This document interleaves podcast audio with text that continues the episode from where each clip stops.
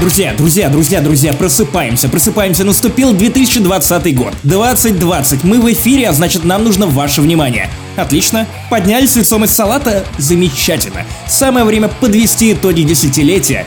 И никто не сделает для вас это лучше, чем мы. В эфире 118 выпуск подкаста «Не занесли». У микрофона Максим Иванов, а также мой бронебойный, свежий, не пивший коллега Павел Пиваров. Э, в смысле не пивший? Ну, у нас еще 2019, чувак. Ты еще не пил. А, ну пока что да. Мы, мы вещаем в будущее. Боже, как это прикольно. Кстати, я подумал, а вот 2020 год, что если называть его 20? Ну просто 20. Ну не 2К19, а 20. У нас в 20 вот так вот делается. Разменял двадцатку. Или называть его 40, потому что это 20 и 20.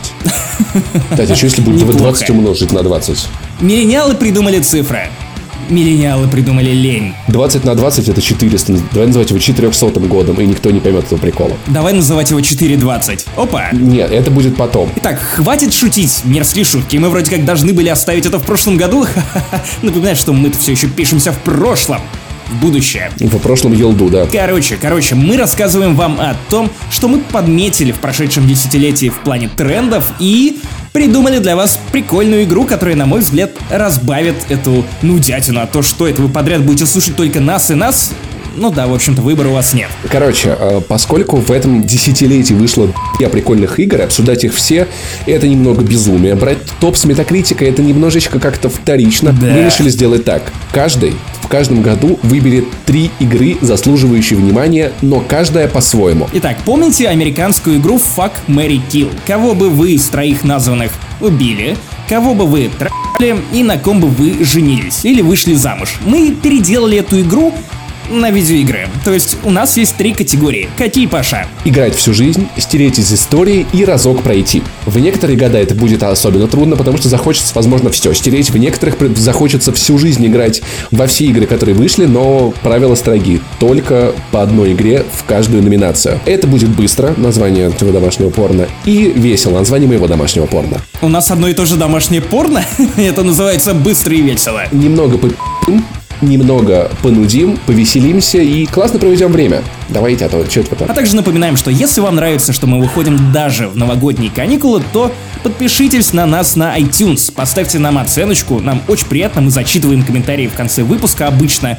Или зайдите на Patreon, там у нас как раз вспоминашки новые вышли, в которых мы рассказываем о сериалах, которые оставили, ну, неизгладимые впечатления. Прям так лампово так лампово. И, кстати, э, все прошлогодние разогревы теперь стоят всего лишь доллар, теперь, и вы можете за минимальный вход в наш элитный Patreon клуб получить огромную кучу контента и классно провести время. Если вам нечего слушать, а вам наверняка нечего слушать, потому что в Новый год и в праздники я не выходят, то залетайте. В общем, это, а также многое другое. В 118 выпуске подкаста не занесли. Привет, 2020. Это снова мы.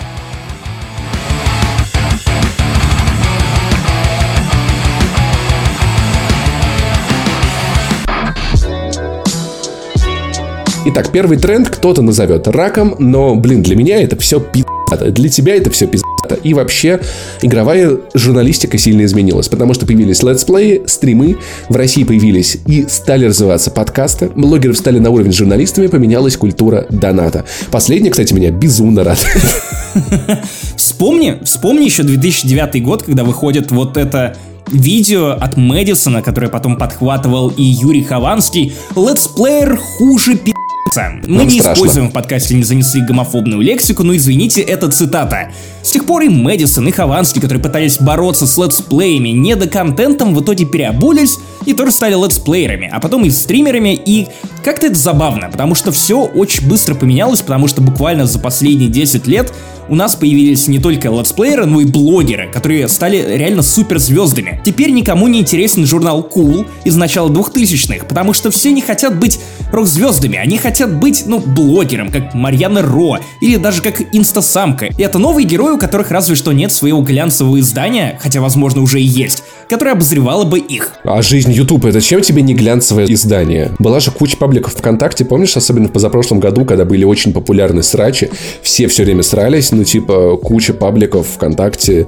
И был журнал какой-то селфи, по-моему, ВКонтакте. И жизнь YouTube, и они все это освещали, выходили. Ну, типа, это все было. Это все превратилось в глянец, это факт. Если развивать эту идею с глянцем, то у нас появился свой Андрей Малахов, Малахов, это, разумеется, Илья Соболев, у нас появился свой Дмитрий Надеев периода программы «Окна», это Амиран. Да, и в контексте всего этого очень прикольно изменилась э, игровая журналистика. Ну, потому что в начале десятилетия начали появляться летсплееры, стримеры, блогеры, а к концу десятилетия ты понимаешь, что если ты игровой журналист, бывают люди, которые только пишут. Это тоже бывает. Но те, кто светятся, кого обсуждают, они и летсплееры, и подкастеры, и блогеры. Ну, то есть, типа, я и многие мои коллеги могут в любой момент взять камеру, пойти куда-то поснимать себя на каком-то мероприятии, провести игровой стрим, записать игровой подкаст. Можно записать летсплей, это тоже не проблема, да, если бы там это было интересно. И это в целом очень сильно изменило индустрию, и это получилось классно. Более того, индустрия стала подстраиваться под эти нужды людей нового поколения, от журналистов до простых игроков, потому что, ну, взгляните на геймпад PlayStation 4, у вас буквально там появилась кнопка Share, которая вот только с новым Xbox Microsoft додумалась добавить на свои геймпады, потому что в 2019 и тем более в нашем с вами 2020 уже никуда без этой кнопки Share, которая позволила бы вам общаться с внешним миром при помощи скриншотов, тех же самых трансляций. Кстати, важный момент, посмотри, что за эти 10 лет как изменились технологии, потому что теперь по факту стримером может стать любой, у кого есть камера, у кого есть микрофон, а если у вас нормальный телефон, то, возможно, вам даже не нужны какие-то внешние приблуды. Вы просто берете, стримите, и вы красавчик, и вы уже имеете аудиторию детей, которые дрочат на Майнкрафт. Возможно, вы священник. Чтоб ты понимал, все мои домашние стримы на мой личный Twitch канал, пожалуйста, подписывайтесь, Паша Прони, я буду вам на гитаре играть. Я, я стримлю с айфона. Ну, то есть я использую iPhone как веб-камеру. Это обходится буквально в три сотки рублей. Э, отличная картинка, практически без лага. И это ну, то есть по порог входа стал минимальным. И в целом пропала, знаешь, наверное, какая-то элитарность мнений, по крайней мере, в какой-то нашей тусовке. То есть любой твиттерский чувак может запилить какой-то классный тред про видеоигру, и люди будут это читать, к этому прислушиваться. Я, кстати, знаешь, еще вот на какой мысли себя поймал? Во время очередного э, офлайнового спора за жизнь был вот этот аргумент в интернете, все эти споры, это не по-настоящему. А я подумал, знаешь, что наоборот в интернете есть прекрасная особенность. Когда ты споришь с аудиторией, которую ты не знаешь, например, как это подписчики на твоем стриме. Ты не знаешь, что это за человек написал вот такой-то аргумент про такое-то явление. Ты не отметаешь этот аргумент, потому что, ой, да он, небось, в школе не учился, или он тем-то не занимался, или он того-то не знает, ты воспринимаешь этот аргумент как голый факт. Ну как не отметаешь? Смотря с кем ты говоришь. Ну, понимаешь, если ты не знаешь, с кем ты говоришь, если ты не знаешь вот этого комментатора, то ты смотришь на его аргумент в отрыве от личности человека, сказавшего его, и оцениваешь его менее субъективно. В отрыве от этой аниме-аватарки. Ну, то есть, когда человек, которого ты ненавидишь, видишь, говорит что-то, возможно, умное, ты знаешь, что этот человек до этого сказал кучу и это умное пропустишь мимо ушей. А если это какой-то ноунейм, ты не смотришь на его биографию, на его суть, и ты смотришь более объективно на само высказывание, и в этом есть большой плюс э, дискуссии в соцсети. Хотя, конечно, чаще всего это скатывается в срача, но вы же все умные котики стараетесь так не делать, я очень надеюсь. Давай вернемся к YouTube, потому что меня восхищает то, что за эти 10 лет стало гораздо больше человеческого в людях, которые делают для тебя максимально качественный контент. Что я имею в виду? Когда ты берешь современный телек или особенно старый телек, ты видишь либо какую-то прилизанную картинку, которая подстраивается под ТВ-форматы, либо, ну, людей, которых специально обучали для того, чтобы они были в кадре. Ну, то есть это определенные требования к внешности, голосу, к дикции, к любой хуйне. Интернет позволил вам быть, да и нам тоже, быть самими собой, и это прекрасно, потому что теперь у нас есть передачи вроде «Картавый футбол». Я не знаю ничего об этом блогере, потому что я не интересуюсь футболом, но я знаю, что его ведущий картавит. У нас есть куча подкастеров, которые шепелявят привет, это я. Хотя бы, к примеру, НС, это э, один из самых популярных, наверное, аналитиков доты в России. Вот ты слушаешь его и понимаешь, что человека не взяли бы на телек. Стопроцентно. С его дикцией, с тем, как он говорит, но он говорит правильные вещи, клево, он охуенно работает с аудиторией, и он как популярен в этой своей нише, ну, если так по подписчикам в Твиттере, в десяток раз популярнее, чем мы с тобой, например. И ты понимаешь, что на телеке у него шанса не было бы. Но интернет, он немного убрал эту грань, и люди, которые, которым есть что сказать, но которые, может быть, не могут это обличить в какую-то классную форму, они все равно будут востребованы. Хотя ближе к концу десятилетия это уже скорее не так, потому что в YouTube начал приходить телек, и появился запрос на качественный контент какой-то очень острый. То есть, если в начале начале десятилетия в целом реально можно было выступать на фоне белой стены. Сейчас уже э, у нас есть Парфенов, который снимает очень красиво. Есть Пивоваров, который делает очень классный репортаж. Хватит хвалить самого себя. Есть еще куча классных каналов, которые за большие деньги выдают клевую картинку. И под это всем приходится подстраиваться. Вот Клик-Клак мне нравится тем, что пацаны реально выросли с э, чуваков с камерами до чуваков с их продакшн возможностями. Но они продолжают делать неформат. Джарахов, который намазывается вазелином, надевает какие-то стринги и в этом сражается на каком-то импровизированном ринге, come on, кто будет смотреть это по телеку, потому что у него жопу видно. Но, с другой стороны, есть лейбл.com, которых тоже никто не будет смотреть по телеку. Но они приходят уже с достаточно дорогим продакшеном, и это сильно задирает полпланку. Мне кажется, YouTube становится более требовательным, и все-таки появляется какой-то вот такой вот, э, не знаю, заградительная стена для качества. Но подкасты, это так я обожаю подкасты. Я что-то слышал. Краем уха. Ты представляешь, что в апреле нам будет 5 лет? Блин, мне еще недавно 13 было. Возможно, нашими подкастами скоро начнут интересоваться католические священники. Е, не выпуска без шуток про католических священников. Кстати, раз уж ты напомнил про детей, так вот. Данил Болясников, встань, выйди из комнаты, открой дверь, зайди к родителям, обними отца и шепни ему на ухо. Я знаю, что ты делал этим летом. Блин, твой коллега будет очень расстроен тем, что сын так неловко испортил ему секс. О, ты думаешь, что у моего коллеги есть секс? Короче, для тех, кто... Кто сейчас немного в речь о том, что у нас появился маленький поклонник, которому, по-моему, 8 или 9 лет. Он сын моего хорошего коллеги и доброго приятеля. И однажды, когда я несся на работу, и он с мамой шел по улице, а я ехал на самокате, я пронесся мимо. И мама ему говорит, смотри, это Максим Иванов, которого ты слушаешь, он не поверил. Хотя до этого мы сидели с ним в Весте примерно год назад, он играл на Nintendo Switch в Minecraft, и он даже не замечал меня. Ничего не замечал, кроме Nintendo Switch. Даня, я тебя помню, привет тебе, ты классный. Даня, учи английский, это самый важный навык в твоей жизни, чем бы ты ни занимался. И не пробуй наркотики до 18 лет. Короче, быть подкастером это классно. Но не то чтобы это тренд какой-то 2000 десятых, потому что для Запада это гораздо более ранний тренд, но для России... Да, слушай, ну Василий Стрельников делал подкасты еще в середине двухтысячных, но «Адовая кухня», например, началась с э, десятых, и вот лично для меня, субъективно для меня, это было вот точкой входа и точкой, когда я начал открывать этот мир и смотреть и радоваться, как он с каждым годом все больше и больше наполняется. Да вспомни даже раннее название нашего подкаста, когда мы еще пытались ориентироваться на «Адовую кухню», и хотели назваться райской гостиной. Адовая кухня, райская гостиная. А еще, помнишь, мы хотели назваться приятные мальчишки, по-моему. Выражительные молодняки. Выражительные молодняки. В целом мы такими остаемся. Это реально клево. Появляется куча классного контента. И вот, наверное, вот второй классный был этап, когда на рынок вышла Медуза, и потом все СМИ начали пушить подкасты. Это было очень клево, очень клево. Хотя сейчас подкасты Медузы сильно подсдали, на мой взгляд, по сравнению с тем, что было там два года назад. Но стало больше всего. Стало больше всего. Передай, пожалуйста, вашей редакции, что старый текст недели я любил больше. Эх, ну ладно, ладно.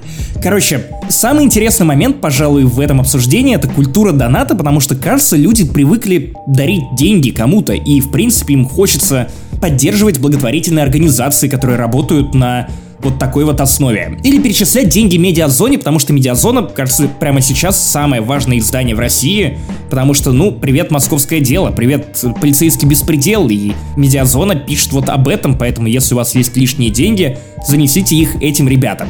Ну, а если нет, то лучше занесите их на. Подкасту не занесли, лучше занеси. Короче, э, прикол в том, что я думал над тем, как на эфирах обсуждали, что люди такие, типа, я не понимаю, зачем нужно вот кидать деньги стримерам или там, типа того.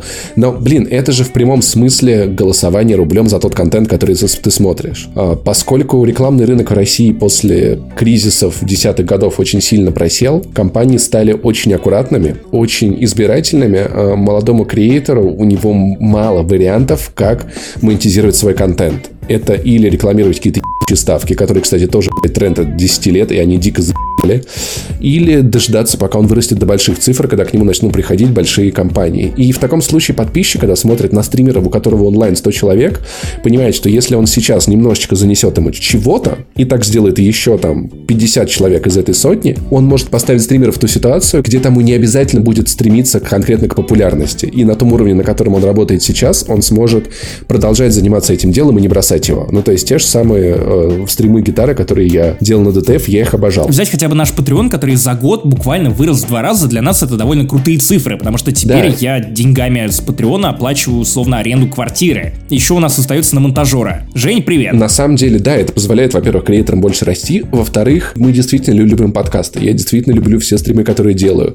Но, блин, мы живем в тяжелое, на самом деле, время для молодых людей. И когда ты начинаешь понимать, что надо работать на то, чтобы делать свое будущее лучше, надежнее и безопаснее, очень легко в какой-то момент бросить то, что тебе просто нравится, в обмен на то, что реально приносит тебе доход. А когда то, что тебе нравится, начинает приносить тебе доход, и рекламодатели к нам начинают приходить только сейчас. И это несоизмеримо с тем, что приносят нам подписчики. Без вас, ребят, мы бы, если бы делали, не занесли, делали бы его сильно реже. Ни спецвыпусков, ни чего-то еще. Это все благодаря вам. Да и с меньшим энтузиазмом, потому что, ну, теперь понятно, что вы правда хотите нас слушать. Да, поэтому это очень классно, и индустрия, она, понимаешь, благодаря этому она становится, с другой стороны, более гибкой. На Ютубе повышается планка качества, но при этом в подкастах, в стримах, благодаря вот, вот этой культуре, можно быть не самым знаменитым, но иметь возможность посвящать себя максимально твоему любимому делу благодаря благодарным слушателям. И это очень клево. Слушай, у нас сегодня прям реально какой-то расслабленный подкаст. Очень ламповый. Который прям идеален для первой недели января,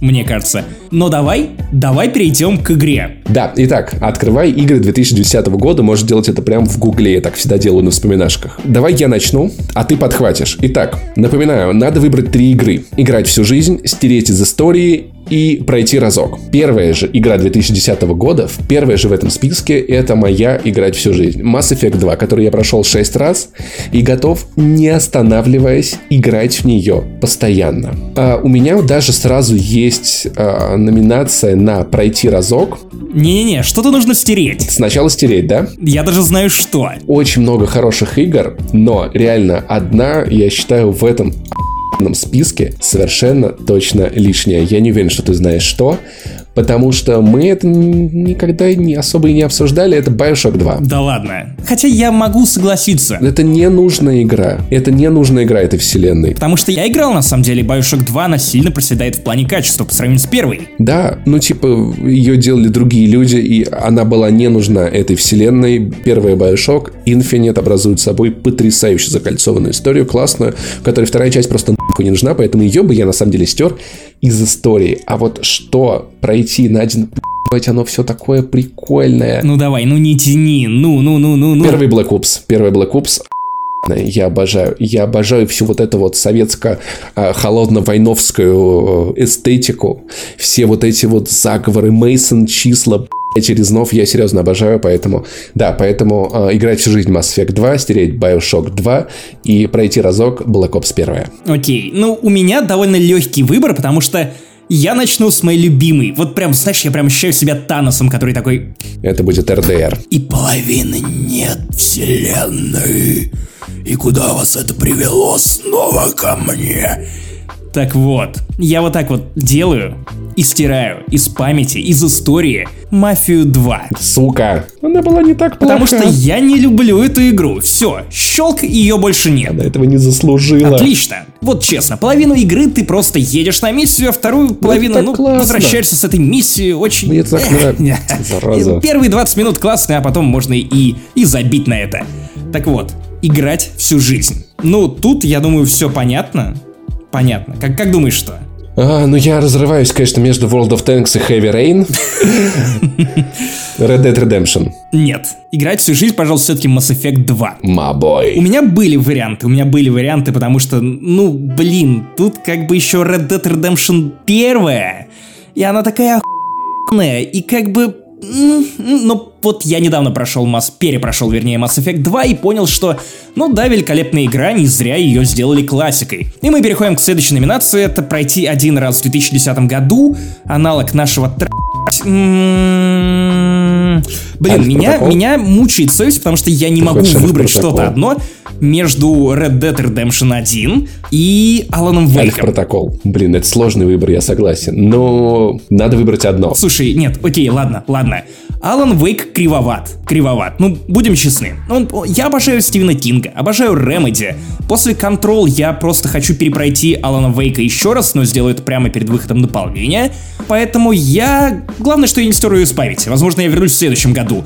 Так вот, поэтому я выберу Red Dead Redemption 1, потому что в свое время игра меня очень и очень впечатлила. Вот такой вот у нас выбор первого раунда.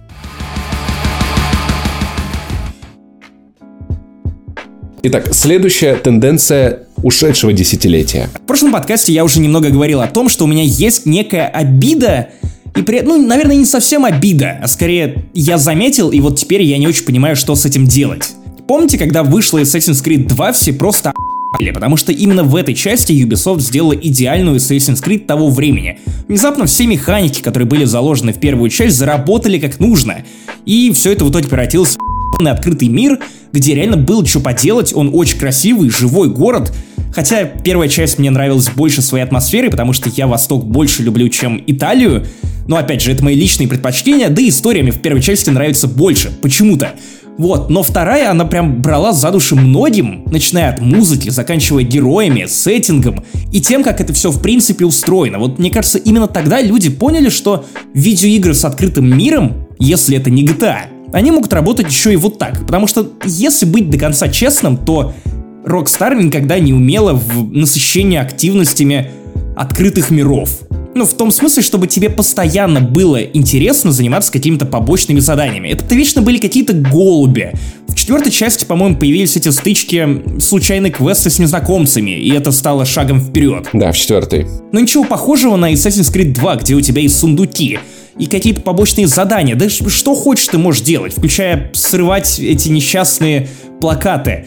И вот мне кажется, что именно с этого момента, когда Assassin's Creed 2 буквально определила направление игр в этом жанре, вот что-то что-то пошло не так. Вот для меня игры, наверное, в тот момент, когда все плюс-минус научились делать Assassin's Creed и повторять ее формулу, игры стали работой. Это увлекательные геймлупы и геймпупы. Просто понимаешь, людей же за то же самое. И когда все начали делать тот же самый Assassin's Creed, это стало, правда, скучно. Когда ты видишь это в первый раз, когда игры становятся настолько большими, что ты можешь от них утомиться и потом уже не хотеть в них возвращаться, но, знаешь, вот так вот быть удовлетворенным игрой.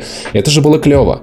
Помнишь, как люди вайнили на Орден 886, потому что он проходится за 4 часа, и там больше нечего делать? Ну, там скорее 5, но да, я помню. Ну, 5, да, это обидно, да. Я писал, по-моему, рецензию, которая состояла из трех оценок. Это была самая необычная в плане структуры моя рецензия для Канобу. И я понимаю, что это обидно, и игр хочется больше, но, по-моему, эта тема с открытыми мирами, вот на примере Far Cry 5, она меня тем, что она стала жутко назойливой. Ужасно назойливой. Чувак, будем честны, даже я сдался. Если в 2018 году я ставил Far Cry 5 в успехе года, то сейчас Far Cry New Dawn, который по факту та же самая игра, не менее классная. Я поставил ее в провалы просто потому, что ну Rage 2 я даже запускать не стал, а Days Gone я просто игнорирую. Наверное, суть в том, что людям, правда, это начинает приедаться. Ну, то есть, каким бы хорошим трендом это не было, но это же все мутировало в игры сервисы, и в следующем десятилетии с подписочной моделью эта ситуация может стать еще хуже, когда разработчики захотят зарабатывать не только на подписке, а еще и на контенте внутри игры. Ну, в смысле захотят?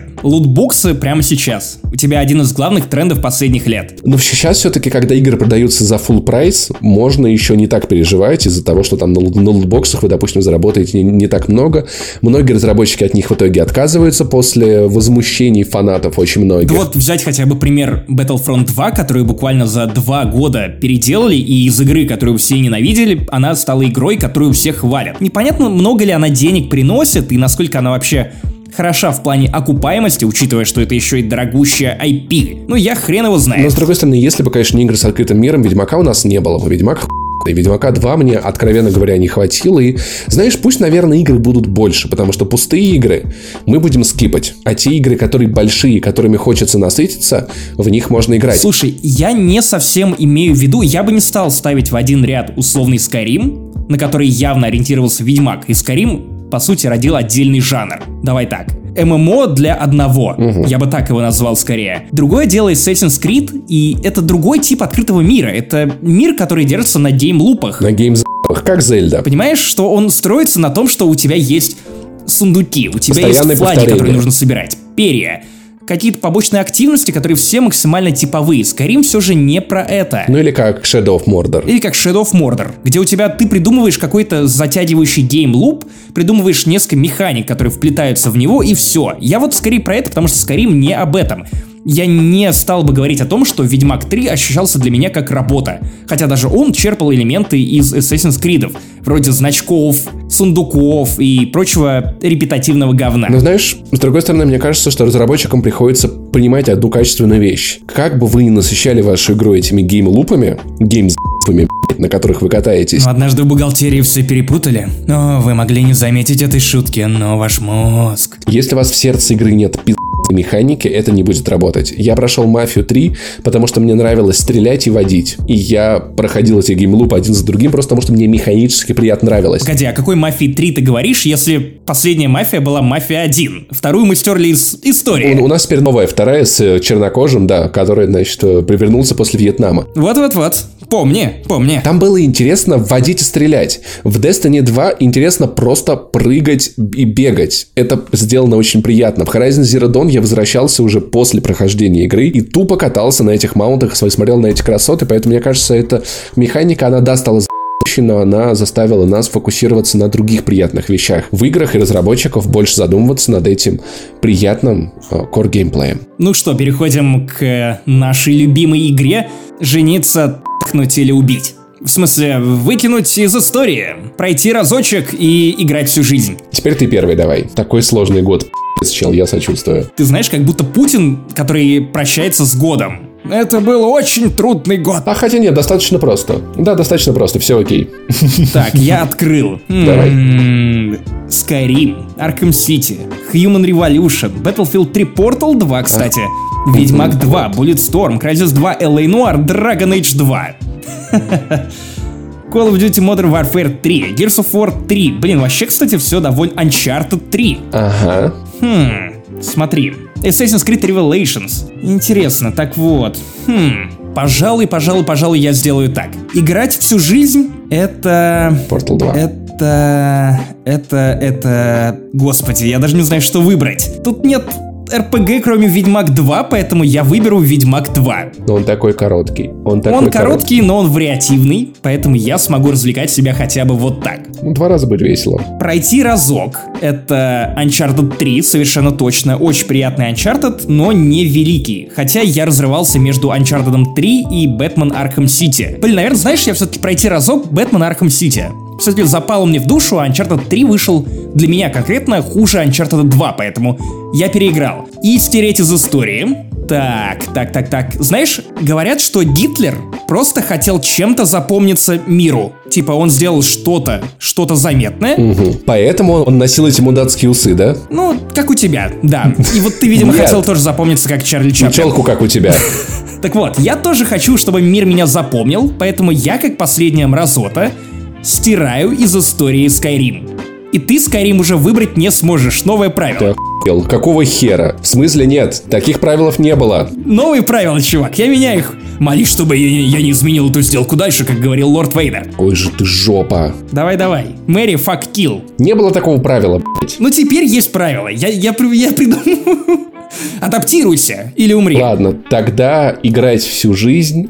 Ты же понимаешь, что, что мы дальше каждый год будем гадить друг другу, да? Мы каждый год этим занимаемся, чувак, вне зависимости от этой игры. Пять лет уже скоро как занимаемся. Играть всю жизнь Arkham City. Я пи***ц обожаю эту игру. Она большая, клевая. Э, играть всю жизнь раз за разом. Стереть нахуй. Элементарно. Dragon Age 2. Пошла нахуй, ты что, не спелеолог? Ты не любишь пещеры? Ненавижу пещеры, like одно и то же. А пройти разок и забыть это Bulletstorm. Я разрывался между ним и Лей Нуар, но, блядь, Bulletstorm, какой же он нахуй. Лей Нуар тоже охуительная, Господи, блин, теперь я жалею, что я выбрал... М -м, ладно, ладно. Я не могу выбрать все. Вот такие дела. Поэтому Arkham City играть всю жизнь, Dragon Age 2 стереть и Bulletstorm пройти разок. Так, следующий тренд, который мы обсудим, это любимые инди-игры Максима Иванова. Знаешь, кстати, инди... забавный факт, когда впервые я, наверное, в начале этого десятилетия где-то в одной из групп наткнулся геймерских на обсуждение, типа, ребят, а вот инди-игры, вот, вот вам нравятся или нет? И я такой, господи, в Индии такая мощная разработка, что это обсуждают как отдельное явление, а я не в курсе. И я, а я потом такой, а, все, я теперь понял со временем. На самом деле, инди стала реально спасением от э, засилия одинакового AAA. Что бы ни было, ты всегда, ты в любой момент времени можешь найти что-то настолько раз и прекрасное, что это тебя поразит в самое сердечко. Как Firewatch, например. Игра, которая в какой-то момент, и, по-моему, для меня и для тебя стала игрой года, yep. которая потеснила все остальное, что выходило, включая Uncharted 4, по-моему. Ну, мы в итоге настояли на том, чтобы на Канобу было две игры года, Overwatch и Firewatch. Такие дела. Uh, Far Lone Sail я сразу же вспоминаю. Golf Story, Oxen Free, Автопати, Night in the Woods. Кстати, в этом году таки наверстал uh, What Remains of Edith Finch. Ах, игра. А ты играл? Я играл еще даже на пресс-показе. Чел, ну ты прошел ее в итоге? Нет, нет, нет, нет. Я, я начинал, но я не добил ее. И это потрясающая игра, в которую вам стоит поиграть всем. Очень жалею, что пропустил ее и не внес какие-то топы за прошлый год. И огромное количество всего, что запускается. Блин, Баннер Сага, та же самая моя любимая, это тоже инди-игра. Ну, то есть у маленьких разработчиков появилась возможность, знаешь, это что-то вроде того, что происходит с не очень популярными стримерами, у которых есть своя ниша. Вы можете быть студией из одного, двух, трех, пяти человек и делать шедевры. Маленькие шедевры, которым ты сразу прощаешь, очень много. Что нет открытого мира, что нет вариативности. Знаешь, вот я помню, когда выходил, внезапно сейчас будет странное сравнение. Рекламный проект Samsung, где четыре клипмейкера снимали клипы на, на их смартфоны. Алина Пязок делала очень красивую постановку для хейтерс, и Мезенцев снимал клип для группы, где он играл э, продюсера, который якобы снимает им клип. И они в каждом куплете появлялись в новой декорации. И он где-то было какое-то интервью, где он этот проект обсуждал, или типа того, он говорил про то, что мне нравится, когда меня в чем-то ограничивают. Ну, то есть. Поэтому я сам по себе по жизни ограниченный. На самом деле, Мезенцев клевый. Ему дают смартфон, и он, так, и он такой, у меня нет вариантов снимать на что-то другое. Если у тебя неограниченный бюджет, это взять эту камеру или эту, тот объектив или не тот. А когда у тебя есть какое-то такое искусственное ограничение, или не, или естественное, ты больше сосредотачиваешься на том, что ты покажешь. Потому что у тебя начинает раскрываться как-то сильно другая сторона. И если это инди-игра, которая не может сделать приключения на 100 часов, реалистичную 3D-графику, редактор персонажей, то ты делаешь Hotline просто... Miami и взрываешь танцпол Да, ты берешь какую-то одну очень сильную идею, идею и строишь игру вокруг нее. Farlon Sail ты просто толкаешь ебучий паровозик. Майнкрафт. Это так ты хочешь кирпичи, кубы, и в итоге становишься королем мира. И это на самом деле очень классно. И знаешь, мне кажется, наверное, вот Индия настолько все... Хотя, блин, в каждом жанре на самом деле, в каждом медиуме есть свое Индия.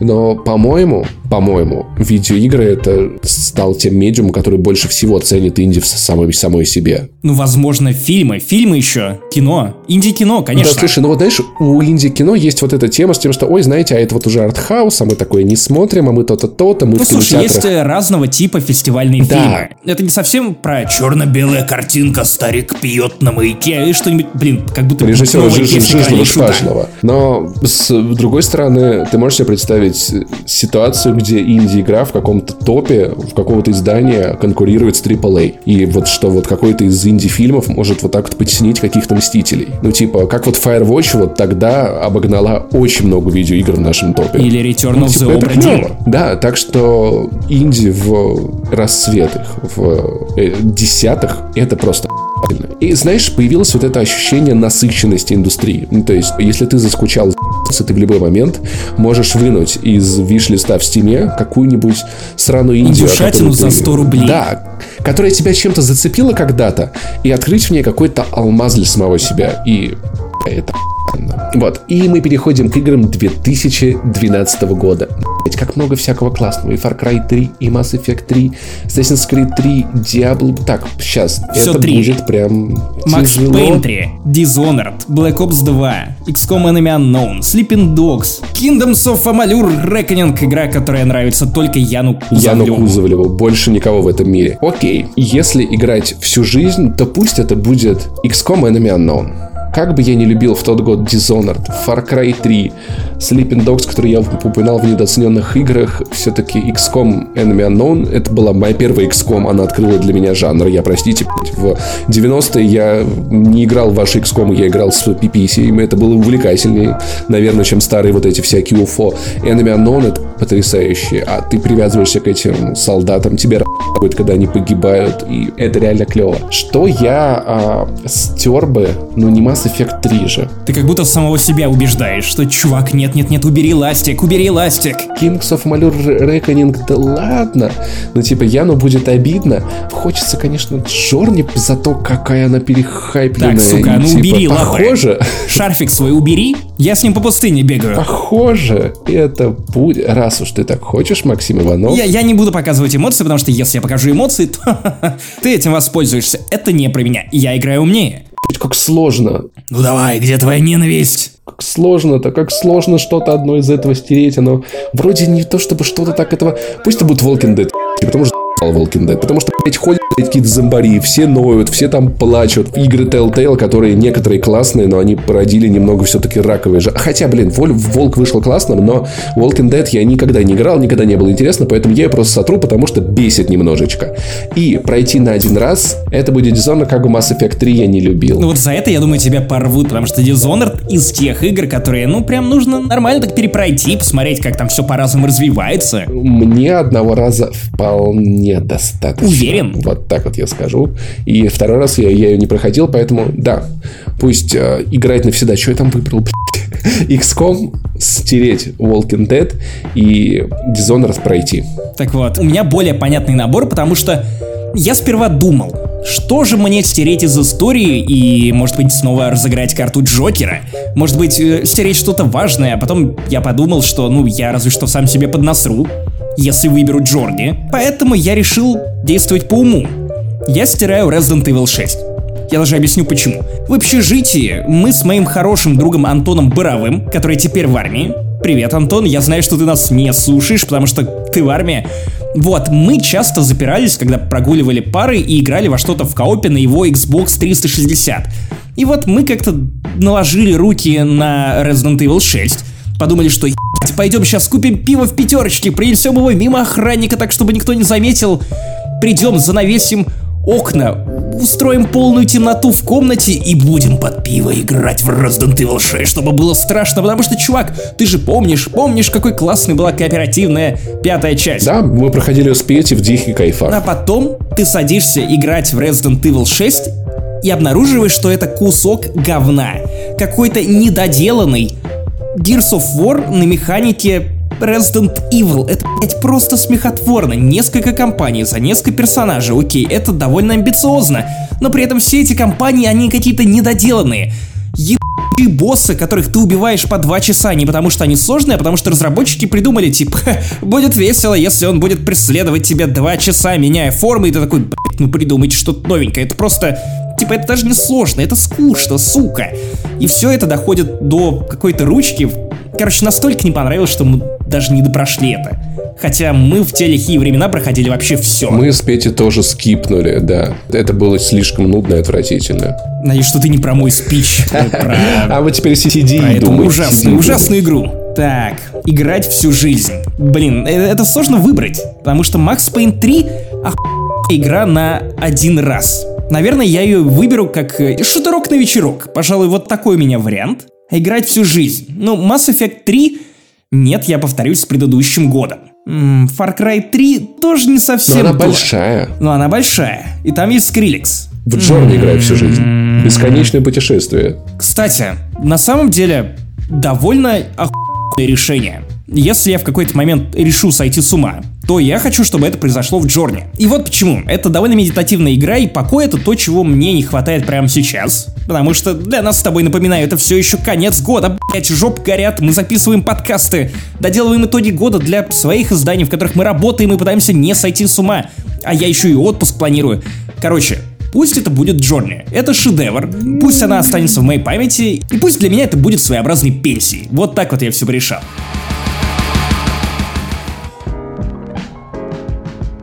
Расцвел в этом десятилетии не только инди-игры, но и киберспорт. Киберспорта было очень много. Киберспорт одно время даже был важной частью моей жизни, потому что потому что я в нем работал, монтировал видосики. Кстати, с теплом вспоминаю фильм, который мы монтировали с Факером про International. Вспомнить бы еще, как он называется. Было очень лампово, и знаешь, это вот от вот этого типа, о, задроты сидят в дотку, играют, это пришло к тому, что Ясек много денег можно на этом зарабатывать. Романтика из индустрии ушла достаточно быстро. Ну, если вы не слушали наш, наш подкаст с Вилатом, послушайте.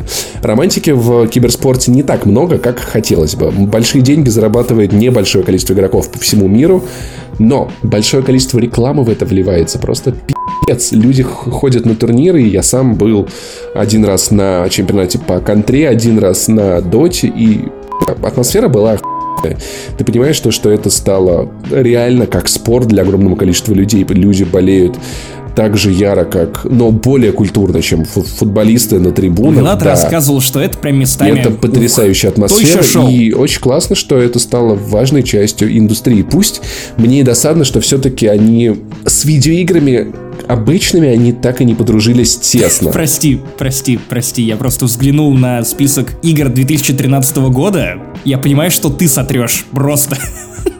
Я, я, я, я уже заранее знаю, но слава богу, первым ход будет у меня. Black Flag твой сотру.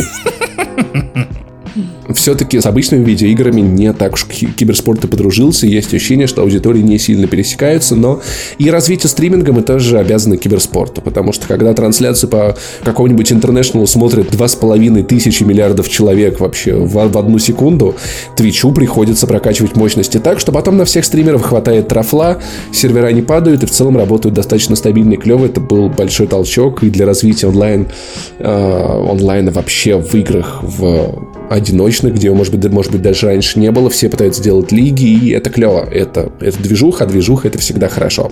И вот за этим мы переходим к играм 2013 года. Давай, Максим, что ты там? Так.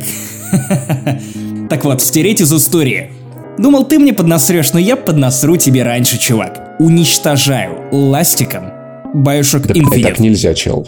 Так вообще нельзя. Это лучшая игра этого года. Я могу объяснить. Ну-ка. Мне не нравится эта игра, но объяснять я не хочу на самом деле. Ну, извини. Она не нравится мне геймплейно. Там прикольный сюжет. Там я согласен. Сюжет. Там, там очень круто все сюжет. подвязано к первой части. Но механика стрельбы довольно скучная. Я ее буквально проташнивал последние уровни. Мне не нравилось то, как работают там игры. Мне не нравилось стрелять. И в целом, как шутер, довольно Просто пососно. Я знаю, что фанаты у Bioshock Infinite довольно, ну, такие злые. В том смысле, что они прям готовы порвать за семью, как за Сашу Белого. Поэтому мне интересно поджечь немного жопок в начале 2020 года. Ребят, он любит Nintendo Switch, забейте. Его мнение не учитывается. Пожалуйста, я долго не высказывал свое мнение по поводу Bioshock Infinite. Пожалуйста, все, я отменяю Bioshock Infinite. Вам больше нечего фанатеть. Слушай, знаешь, это при этом это вот та видеоигра, которую я вспоминаю в первую очередь, когда кто-то говорит о том, что видеоигры не могут быть такими же глубокими как книги. Какой вам нарыло от Букера и... Э, Уже не помнишь кого, потому что она стирается из твоей памяти. Элизабет. Я чуть не сказал то имя, которое вам не надо знать, если вы вдруг не проходили Bioshock Infinite. Так вот, играть всю жизнь. Я долго думал о том, блин, что же выбрать? Потому что есть Black Flag, есть Grand Theft Auto 5. И вот есть Last of Us. То есть игры совершенно разноплановые, которые дали этой индустрии ну просто до хера всего. Но, пожалуй, играть всю жизнь я буду GTA 5. Возможно, это понятный выбор, что это очень предсказуемый выбор, не высокодуховный, но come on, чуваки, у меня уже есть Journey, поэтому я хочу что-то, во что мне было бы весело играть годами. И на велосипеде кататься. Годами, да. Я, между прочим, из GTA 5 купил велик, я рассказывал об этом в воспоминашках про GTA. Игры Rockstar, в смысле. У них же есть не только GTA, поэтому пусть будет GTA 5 игрой, в которую я буду играть всю жизнь.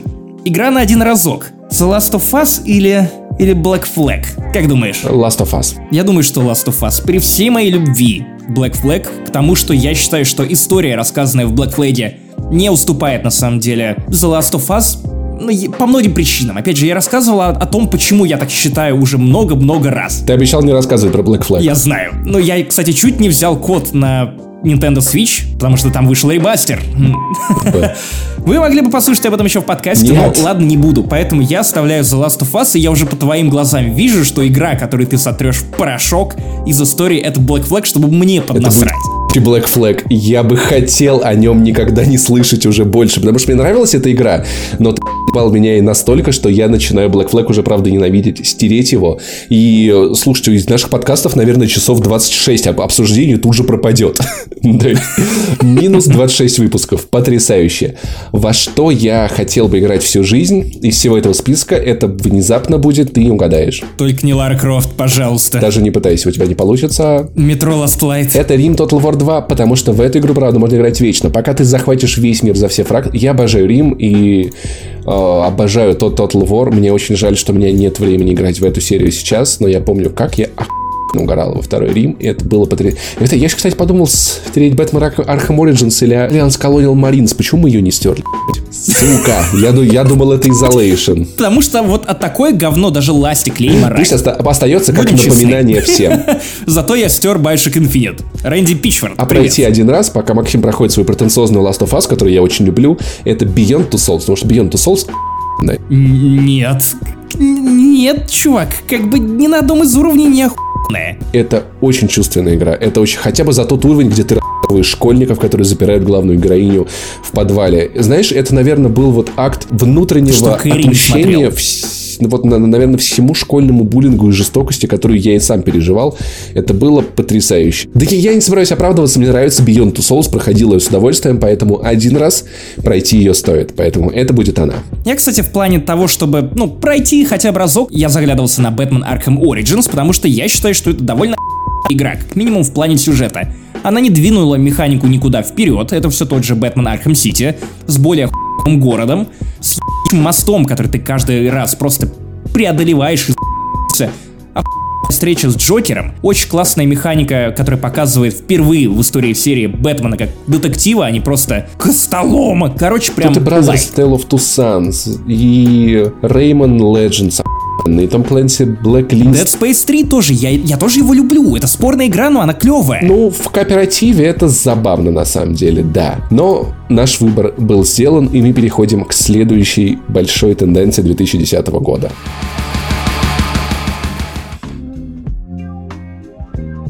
Помните, еще 10 лет назад, в 2009 году, или, возможно, даже в 2008, когда там вышел первый Железный Человек, мы и помыслить не могли о том, что когда-нибудь фильмы и сериалы про супергероев сожрут вообще все. Что ты будешь ходить в кино исключительно на блокбастеры про ряженых чуваков, которые мутузят друг друга по всяким надуманным причинам. Это довольно безумно, потому что я прекрасно помню то ощущение в начале 2000-х, когда ты ну, для тебя было жуткой ценностью найти что-либо связанное с комиксами. Потому что в России это было тяжело достать. Игрушку Венома, которого тогда называли «Черной смертью», или, или комиксы про Росомаху от издательства Мороз Пресс, или ИДК, я уже не помню, как оно тогда называлось, которые мне бабушка покупала на почте, несмотря на то, что они были реально жестокие.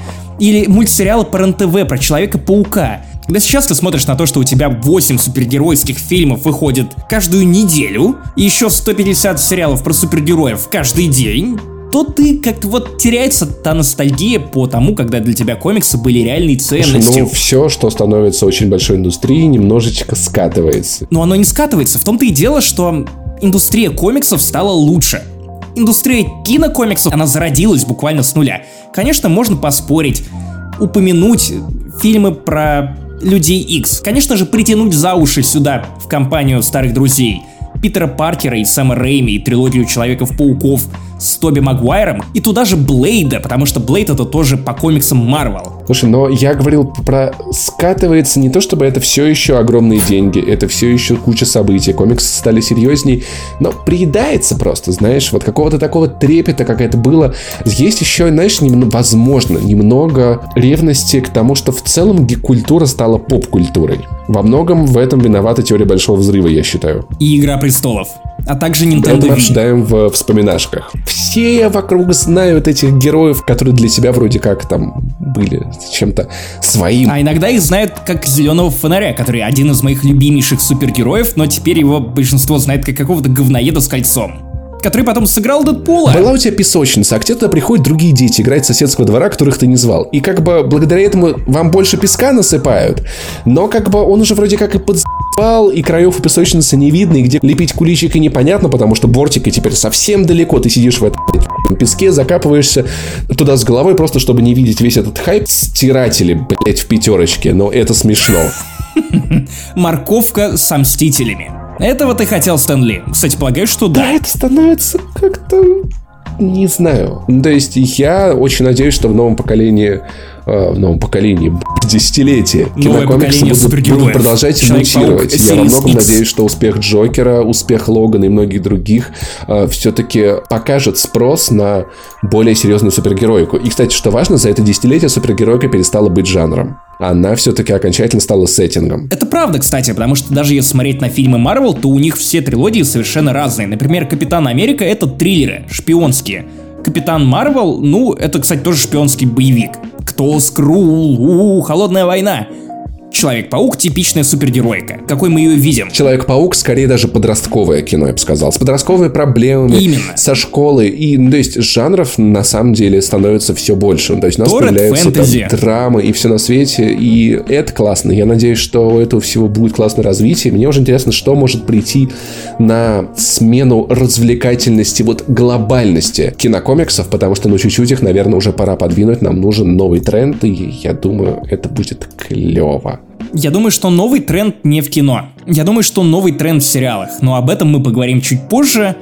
И мы уже видим прямо сейчас, что Марвел идет в сериалы. Более того, уже звучат заявления, насколько я помню, от Кевина Файги, могу ошибаться, о том, что чтобы понять сюжеты новых фильмов Марвел, вам придется смотреть сериалы про этих же героев на Disney+.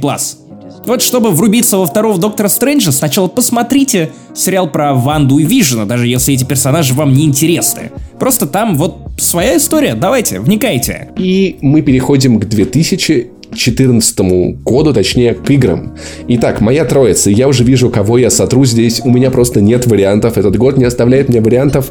Нахуй стираю из истории. Dragon Age Inquisition пошла нахуй. Санина еще хуже, чем второй Dragon Age. Я просто аплодирую, просто похлопаю. А, во что я играл бы всю жизнь? Игр, конечно, ну, хотя чего-то вот такого одного, во что, наверное, я бы стал играть всю... Titanfall все-таки за 150 часов. Я думаю, что моя супер-пупер любовь... Reason 3 Titan Lords, чувак. Моя супер-пупер любовь все-таки полетит смог бы я играть в эту игру всю жизнь? Наверное, все-таки пройти разок. Всю жизнь я буду играть в Far Cry 4. Водить машину туда-сюда, дико кайфовать. Кстати, ненавижу Far Cry 4. Отстреливать уродов раз за разом. Последняя хорошая Far Cry. Больше ничего вообще не было никогда. Это была последняя хорошая Far Cry. Нет. И... Нет. Один раз пройти обязательно Баннер Сага. Но тут надо сделать оговорку, что не только первую, но вторую, третью, потому что это одна большая игра. Это охуенно эпос, огромный, глубокий, который, ну, это бюджетный «Властелин колец». Это огромная франшиза от разработчиков, которые раньше делали, работали в BioWare и перенесли туда все лучшее, что было в играх BioWare. И все эти выборы, и куча персонажей, которых ты, блядь, любишь всем сердцем, и дико на выносишься, когда выносят их. Это вот одна из тех игр, в которых я жизнь прожил. Я такое просто обожаю. Твоя троица. Давай, окей, играть всю жизнь. Ты думал, что мы закончили с Assassin's Creed. Единство, серьезно. Но кажется, ты кое Роук. о чем забыл. Единство, серьезно. Да, чувак. И речь даже не об Assassin's Creed Unity. Нет, нет, нет, нет, нет, нет, нет. Это игра, в которой NPC катались на жопах, устраивали буквально гонки из-за багов в самом начале. Ты забыл слона под названием Assassin's Creed Rogue. Замечательная игра, чудесный Assassin's Creed про корабли. Ну как можно убивать ассасинов? Это же ужасно. Нельзя убивать ассасинов. Это противоестественно. Да насрать, можно кататься на кораблях. Они еще прокачали чутка механику, и все стало Блять, так приятно. А теперь она еще и на Nintendo Switch вышла.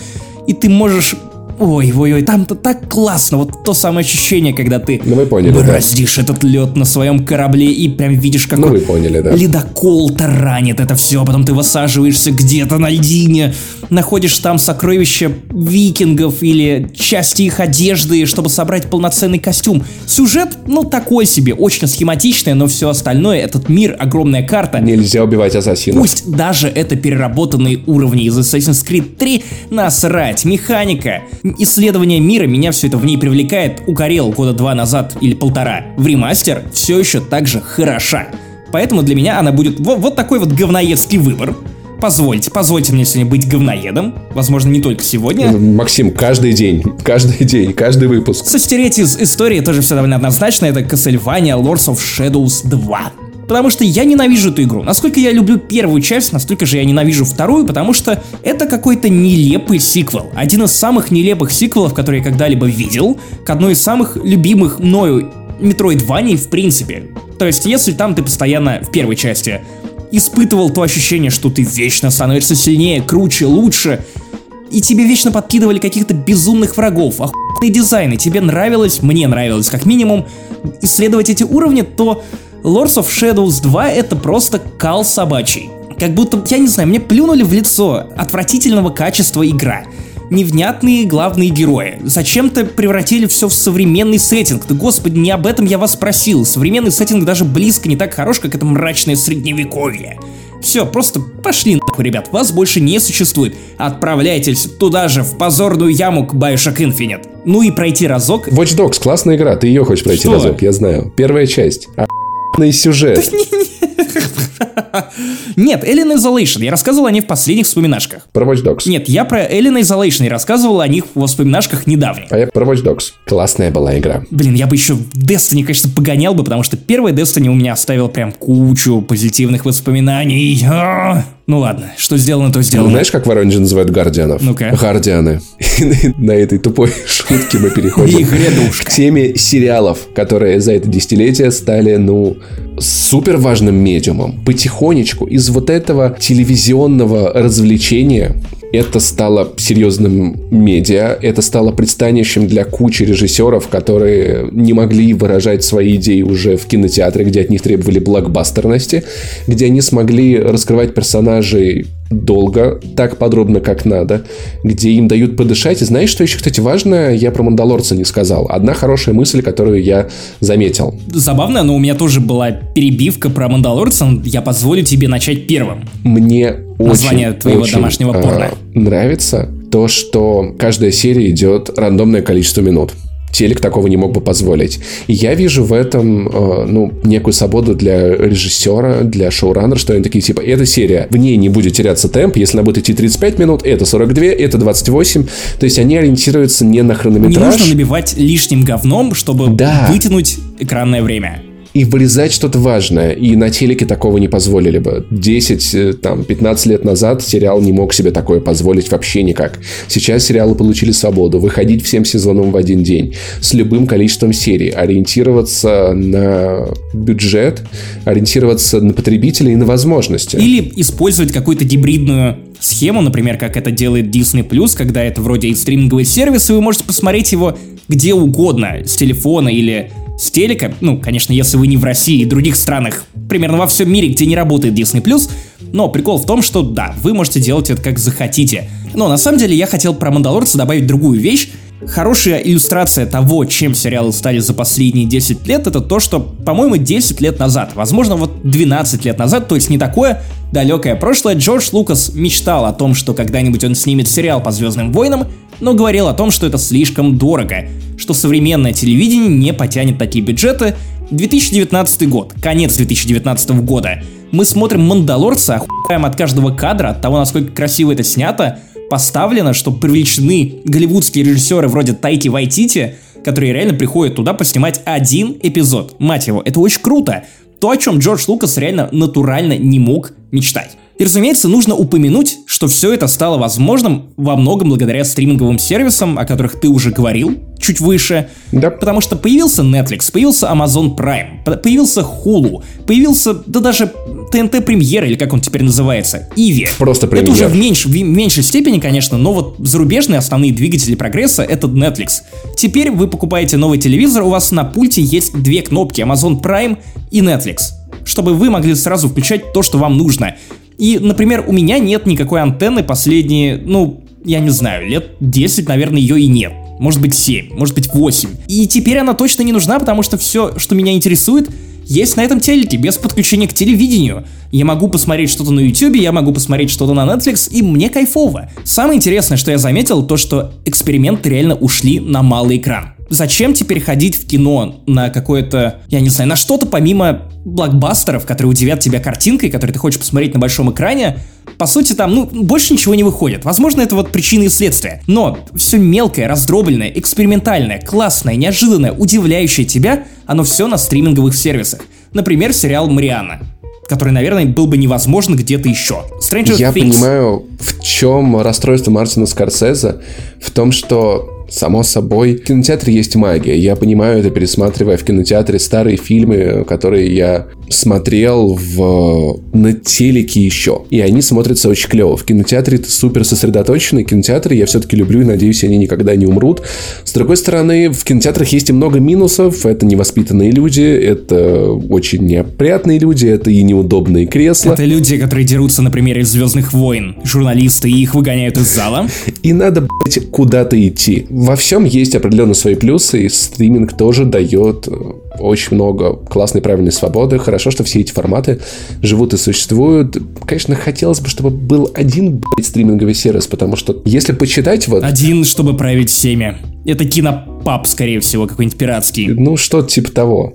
Если ты сериаломан, ты просто охуенно за все это платить, и это немножечко расстраивает. Я бы хотел все-таки брать иногда сериалы по подписке.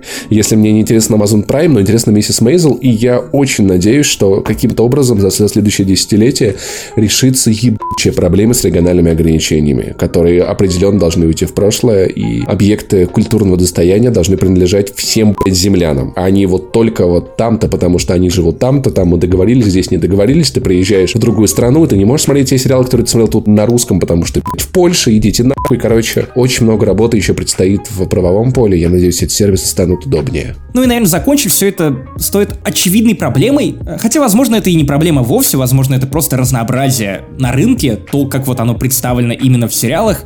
Но помнишь, вот как вот в середине двухтысячных, когда сериалы еще не были чем-то с цельным повествованием, и ты мог из любой серии, например, Доктора Хауса, включиться в это повествование и сразу понять, что происходит, кто есть кто, что случилось. Потом, где-то начиная с Breaking Bad, все начали делать каждая серия это отдельное произведение, каждая серия перетекает в другую. Если ты включаешь пятую серию первого сезона, то ты уже охуеваешь, потому что нет какого-то шаблона. Возможно, все это, включая стриминговые сервисы и то, что они пушат как раз сериалы, которые хочется забинжвотчить подряд, это привело к тому, что мы потеряли по факту сериалы, которые объединяли вообще всех. Сопрано смотрели все. Доктора Хауса смотрели все. Клинику смотрели все. Как я встретил вашу маму смотрели все. А теперь, каждый смотрит то, что ему нравится, и с одной стороны это прикольно, а с другой стороны я понимаю, что, блин, мне до сих пор не с кем обсудить Мариану. Я порекомендовал ее в подкасте, кто-то узнал об этом от меня, а не из Netflix, но это немного одиноко. Знаешь, мне наоборот нравится, что есть какие-то вещи, как тяжело в, современ... в современном мире фанатеть почему-то одному. Когда что-то выходит, и все эту хуйню обсуждают, и ты играешь в эту игру, такое ощущение, как будто все вокруг у тебя сидят в комнате, ты открываешь твиттер, все обсуждают. Это моя игра, отъебитесь, перестаньте ее обсуждать. Я, наоборот, ценю такие моменты и такие произведения, которые можно обсуждать в отрыве от чего-то чужого мнения, как вот когда я играл в Нир Автомата год спустя, и было типа за***то. И вот, извини, я буду десять сам себя, потому что вот буквально на наших глазах, и я уж должен был об этом вспомнить, потому что мы начали с этого нашего обсуждения, появился такой сериал, который всех объединяет, как Доктор Хаус. Это ну, Мандалорец. Возможно, это связано с тем, что да. его как раз показывают по старой гибридной схеме, когда у тебя стриминговый сервис, но ты смотришь серию раз в неделю, и все ее обсуждают. Когда вышел третий эпизод «Очень странных дел», все его обсуждали. Это просто вопрос, видимо, величины явления, величины события. Но там все было размазано, потому что его посмотрели за неделю-полторы, а тут у тебя два месяца подряд. Бэйби Йода у тебя в поле информационном просто каждый день. Каждая неделя новый мем с Бэйби Йодой. Чернобыль смотрели вообще все. Да, это правда, кстати. Чернобыль и Мандалорец. Два главных успеха 2019 года. Поэтому все-таки это происходит, и все сериалы останутся. И те, которые ты смотришь сам, и те, о которых можно поговорить. Но классно, что сериалы стали, значит, еще больше. И, наверное, ну, для телевизора это было важно, чтобы зритель мог врубиться жела... в идеале с любого эпизода. Сейчас, э, мне кажется, даже клево, что мы начинаем смотреть все с первой серии. Видим картинку целиком. Да, это, кстати, забавный момент. Опять же, это видно по Breaking Bad. Ты помнишь, что у него были вообще-то на телеке не самые впечатляющие рейтинги? Возможно. Но после того, как они подписали соглашение с Netflix и выложили первый сезоны на Netflix, параллельно показывая новые серии, новые серии стали набирать гораздо больше просмотров, зрителей собирать у экранов, и это был один из первых сериалов для Netflix, который вот, ну, вот реально набрал в популярности благодаря этому стриминговому сервису. Хотя никто Breaking Bad и Netflix голове у себя не ассоциирует, не складывает в, в единое целое. И на этой ноте мы переходим к играм 2015 года. Итак, Максим Иванов, во что ты будешь играть до конца жизни? Что хочешь стереть из истории, а что пройти разок? Очень легко. В 15 году все предельно легко. Играть до конца жизни это Ведьмак Ведьмака 3. 3. Просто нет ни одной другой игры, которую я любил бы больше, не на свече. Ага, ага, Ведьмак 3 на свече все еще хорош. Я буду, я нет, буду не об этом говорить. Нет, нет, нет. Буду, буду, буду, Ужасная буду, консоль. чувак. Привыкай к Switch у. Это оскорбительно для Ведьмака. Нет, нет, нет, нет, нет. Дхойны оскорбительно для Ведьмака. А так это залупа седовласая. Это Дхойна Switch. Нет, нет, нет. Короче, я думаю, что про Ведьмака можно даже ничего не пояснять. Мы кучу раз все это обсудили, и ну, come on, это Ведьмак. Вы понимаете, чем хороша эта тема. Итак, стереть из памяти. Batman Arkham Knight, возможно, потому что я... У меня, у меня очень много да, претензий блядь, к этой игре, лучший но... Бэтмен. Я должен, Бэтмен. должен признать, что это неплохая игра. Неплохая игра. Rise of the Tomb Raider кстати. Ну, такое, ну, такое. Я прям, я вот разрываюсь между тем, что мне стереть, ты пока продолжай. Так, слушай, ну, пожалуй, пожалуй, смотрю, глазок-то у тебя уже положен на Battlefront. А? Ну нет, на самом деле я сотру м- Rise of the Tomb Raider. Я не стер первую часть, хотя на самом деле следовало бы стереть, наверное, именно ее, потому что она продила эту она тоже никому не нужную трилогию, которая абсолютно невнятная, плохая с точки зрения механики. Только последняя скатилась. Нелепое подражание Uncharted, которое проигрывает Uncharted, Uncharted во всех его аспектах, начиная от приключения, сценария, сюжета, главного героя, второстепенных героев, атмосферы, механик, просто какое-то позорище, если честно. Я прошел всю трилогию, поэтому я могу говорить о том, что это не очень хорошие игры. То есть это не очень плохие игры, но при этом у меня есть какая-то личная обида на Tomb Raider этого поколения, потому что, ну, блять, как-то обидно, я обожаю Uncharted. Я обожаю приключения, а тут какое-то кряхтение нелепое вместо внятного сюжета и какая-то надутая драма. Да не ну, хочешь стереть Evolve? Стираю. Хотя Evolve была веселой. Так, ну у меня осталась игра, которую я хотел бы пройти один раз. Mad Max. Возможно, кстати, Mad Max, потому что помнишь, как мы обсуждали Mad Max, по-моему, в пятом или шестом, или, возможно, в седьмом, или девятом подкасте. И ты говнился на игру, а я, я тебе говорил, ну, блядь, это пустыня, что тебе там должно быть? Она пустая, потому что, блядь, это пустыня, нахуй. Ладно, пройду один раз я Until Dawn. Until Dawn это, да, это наверное, мое любимое интерактивное кино. Я вот про нее тоже думал. И это было настолько лампово, когда мы с тобой все это проходили на стриме. Опять же, погуглите эту запись, это очень смешно. За время этого стрима мы буквально в один присест 6 или 7 часов подряд мы стримили. Да, было Столько мемов родилось. Так смешно все это было. Блин, молодые мы. Жалко, на олень, оленя-то я на зарубил. Ты пытался убить чернокожего парня, первым. Я впервые играл на PlayStation, я очень паниковал, я был непривычен к этим кнопкам, и это было очень сложно. Помнишь, как я выхватывал у тебя геймпад в моменты, когда нужно да. было задержать дыхание? Нет, не задержать дыхание, просто держать его неподвижно, я задерживал дыхание, и тогда мы проходили этот момент. Да, да, не двигаться, да, это было тяжело. Окей, достойная троица. Короче, играть всю жизнь, я безумно люблю Ведьмака, я обожаю Ведьмака, но я как-то Ведьмаком настолько насытился, а механики его все-таки мне нравится не так сильно, как его сюжет. Эту историю я уже пережил, и, наверное, вот ее я, может быть, мог бы оставить на пройти все-таки на один раз. А вот из претендентов мало, но, наверное, то, во что я играл бы, играл бы, во что не, можно играть не переставая, это Batman Arkham Knight.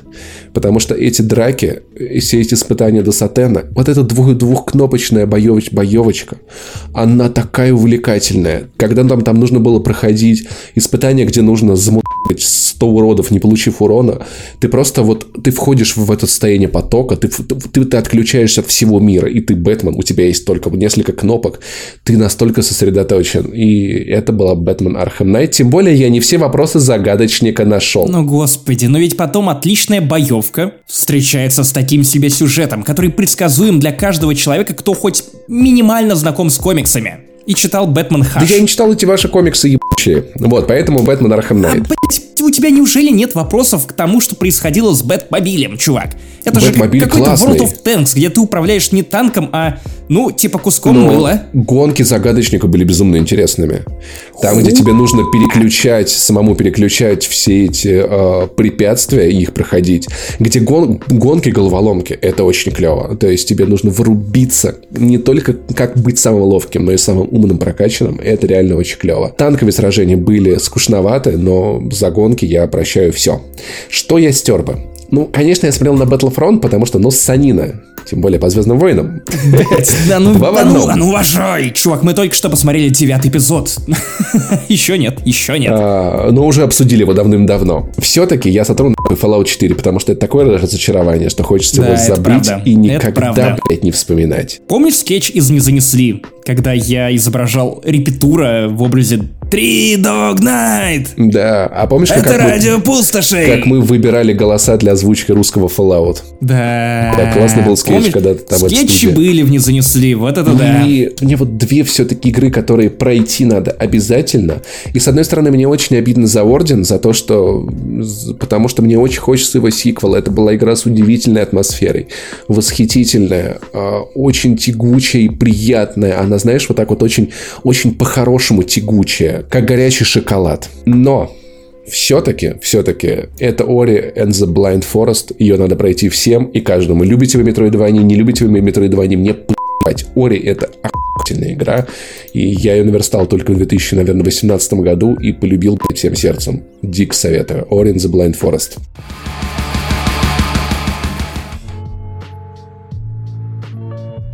Мы живем в мире сервисов, приложения такси, еды, клининга, смартфон, реальная аугментация. Я уже говорил и буду говорить еще раз, Москва стала пиздецки удобным городом. Я сейчас не про, не про велодорожки, которых, к сожалению, нет, из них так и не получилось велоинфраструктуры, не про все эти бульвары, хотя они, правда, прикольные, а, а про то, что реально сервисы, они были охуительные. Когда я еще только жил в Воронеже, я очень хотел переехать в Москву, потому что там круче работали карты, там были самые передовые такси и все такое, и всегда. Ну, вся жизнь в Москве. Никто этого от тебя не скрывает. Да, все новинки появлялись там, и просто было удобнее во многом из-за сервисов, которые там запускались, тестировались, доставки, прокаты, все на свете, и сейчас к концу десятилетия ты просто охуешь. Я реально пожалел, что 18 лет не получал права. Моя логика была такая, но у меня нет машины, и вряд ли она у меня скоро будет, я мне права, я только ее сильнее захочу, возьму и кредит. А если потом бы я знал, появились каршеринги. Если бы я знал, что сейчас можно будет просто зарегаться, если у тебя есть стаж от двух лет, тап-тап, и ты рулишь сам, платишь за это в два раза меньше, чем такси. Особенно сейчас, блин, они сейчас запустили охуевшую тему минивэн э, до Питера за 9 кэсов, ну то есть в 9 человек вы скинулись по косарю, вы поехали на минивэне в Питере, все платные дороги включены, бензин включен, пи***ц. Я реально обожаю Яндекс Лавку. Я серьезно, я уже понимаю, что я захожу в, в офлайновые магазины только за бухлом, потому что если бы Яндекс Лавка возила бухло, было бы совсем охуенно. Но это все еще не уровень Эстонии, где роботы доставляют тебе пиво. Да, в Таллине. И э, они даже елки будут продавать под Новый год, чувак. Ты можешь заказать за 3 кэса елку полутораметровую, там же купить... Набор DVD со Светлаковым и Ургантом. За полчаса, блядь, тебе привозят елку. Ну, типа, это можно вообще не выходить. Арбузы я летом заказывал только так. Еда, доставки, что угодно можно заказать, заказать в любой момент. А кухня на районе, чувак? Я понимаю, что в Риге, например, самая близкая кухня на районе, это когда ты заказываешь в Волте что-то из лидошечки, которая находится у тебя рядом с домом, но если вы живете в Риге, то лидо у вас, скорее всего, вот, вот, вот повсюду. Типа, где бы вы ни были, лидо везде рядом.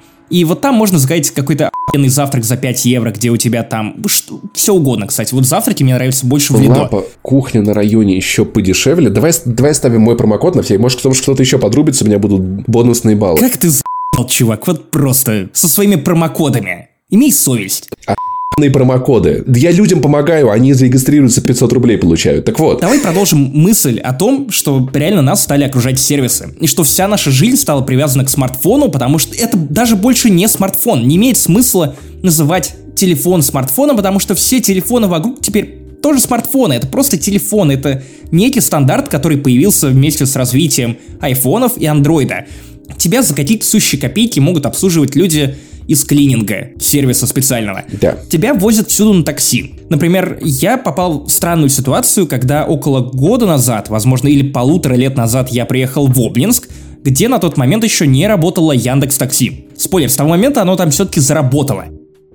Кстати, в Сигулде нету ни одного сервиса, сервиса да, такси, да, это было да. жутко неудобно. Сигулда это город в Ты просто такой, что? блядь, что делать на Я оказался в городе, где нет ни Яндекса, ни Убера, ни Болта. Блядь! Миллениалы не понимают, как выживать. Вот, и самое смешное, что в Обнинске мне тогда пришлось реально вспоминать, как происходила тема с заказом такси кучу лет назад. До Убера, до Яндекс Такси. Ты звонишь оператору, ждешь, пока тебе ответит оператор. Оператор такой, алло, машинку заказывать будете? Куда? Да? Потом говорят, что мы перезвоним вам через 5 минут, да, посмотрим, есть ли машинка.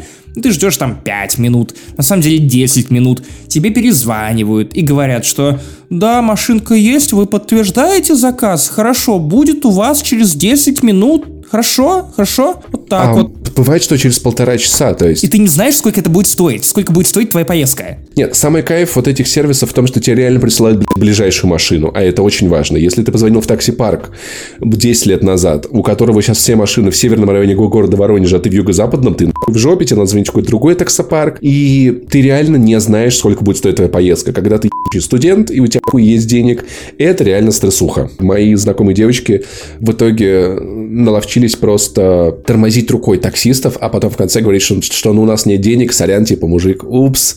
Вот, в итоге перестали так делать после случая, где таксист такой, а, давайте я вас сфоткаю голыми. Они такие, нет, чувак. Он такой, а можно я вас просто сфоткаю? Они такие, ну ладно, справедливо. Типа, криповая история. Ну, то есть, да, сейчас, когда ты заранее понимаешь, сколько будет точно стоить твоя поездка, это пиздец как клево. И в целом сервисов вокруг стало много, подписок стало так я. Блин, ну если задуматься, то эти сервисы и то, что у тебя всюду с собой смартфон, в котором находятся эти сервисы, то ты понимаешь, что iPhone или Android или любой другой телефон, который плюс-минус что-то умеет умненькое, это реально аугментация. Вот куча шуток про то, что, блин, мы хотели сделать, чтобы у вас был доступ к интернету с телефона, а в итоге вы кидаетесь птичками и смотрите порно. Блять, да потому что этот телефон позволяет тебе ну, как бы не только саморазвиваться, но и саморазрушаться. Знаешь, я бы даже назвал его не аугментацией. Ну, это расширение а памяти, скорее, потому что теперь тебе не нужно скорее, не, держать не, не, в голове кучу дат. И не только. Есть Википедия. Но, когда мы говорим про сервисы, я еще имею в виду, что это, все, это хаб. Это хаб, который соединяет тебя, в принципе, с внешним миром. Я недавно смотрел видео, где... Связь. Название твоего домашнего порно. Я смотрел видео, где э, дети задавали вопросы Вилсакому. Есть такой формат на Ютубе, один из вот этих вот э, псевдо, псевдотелевизионных. И там типа, типа был вопрос там от ребенка, а как вот там типа у вас нет, вот как вот вы считаете, вот что вот нормально ли, что вот мы вот больше общаемся в виртуальном мире, а не в реальном. И я такой вот задумался, типа, если ты общаешься со своим другом, это общение в реальном мире? Ну да, потому что любое общение происходит в реальном мире. Да, и если ты пишешь ему в мессенджере, своему другу, это же тоже реальный мир. Если тебя нахуй шлют в интернете, то это тоже, ну, реально? Ну, то есть люди, которые отделяют виртуальное общение от реального, они просто не понимают, насколько это все перемежалось. Поэтому меня очень радуют всякие мимасы, где, значит, там показывают, как в начале, там, в 2019 году люди стоят и все смартфоны пялятся, а в, в 1919 в газеты. Типа, э, мы общаемся, мы коммуницируем, это очень важно. У тебя в руке точечка, из которой ты можешь написать в любую часть этого мира. Это пи***то узнать информацию из любой части этого мира. Но это же еще и разрушает людей, в, как, в том смысле, что я теперь время от времени испытываю острую необходимость информационного детокса. Потому что я понял, что раньше у тебя была хотя бы такая безопасная зона от смартфона, как душ, или ванна. И ты шел туда и оставался наедине с самим собой. Сейчас единственный такой момент — это, наверное, 15 минут перед сном, когда ты уже отложил iPhone, но еще не уснул. В это время тебя за всякое. Потому что телефоны в какой-то момент стали тоже, ну, водонепроницаемыми, поэтому, ну, какого хуя бы не взять его с собой и не посмотреть там новую серию чего-нибудь на Netflix прямо там. На самом деле и от общения с людьми вне смартфона, ну, как бы офлайнового, от него тоже иногда хочется отдохнуть, и это нормально. Вот, то есть у тебя не бывало такого, что ты тусуешься несколько дней подряд, а потом хочешь сидеть один и смотреть в стенку. Просто потому что это кайф. Но это не настолько замусоривает тебя и твою голову, как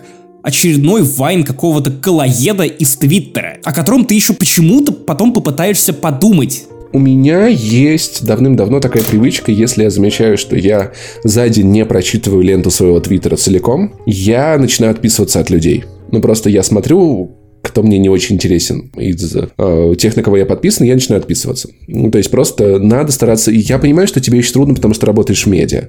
Ты не можешь просто отключиться, потому что надо следить, что-то может случиться, но в целом цифровой детокс это точно, точно такой же отдых, как отдых от живого общения, отдых от вечеринок, отдых от близких, который тоже иногда очень-очень нужен. Думаю, что ты сейчас скажешь отдых от Blizzard в Гонконге. Отдых от Blizzard вам нужен обязательно, но в целом, конечно, то, насколько еще более важными стали а, устройства в наших руках, смартфоны. Телефоны, чувак, давай просто называть их телефонами. Ты когда звонил последний раз? Прямо сейчас тебе. Блять, используя GSM-связь. Сегодня заказывал подарок. Вот, но я типа делаю это редко, поэтому... Ну, то есть я понимаю, что если в новом айфоне не будет возможности звонить, я такой, охуенно, все от меня ну, точнее, кто от меня Мне в основном звонят, здравствуйте, мы хотим рассказать вам про наш банк Ебабанк, может быть, вам нахуй интересно это все.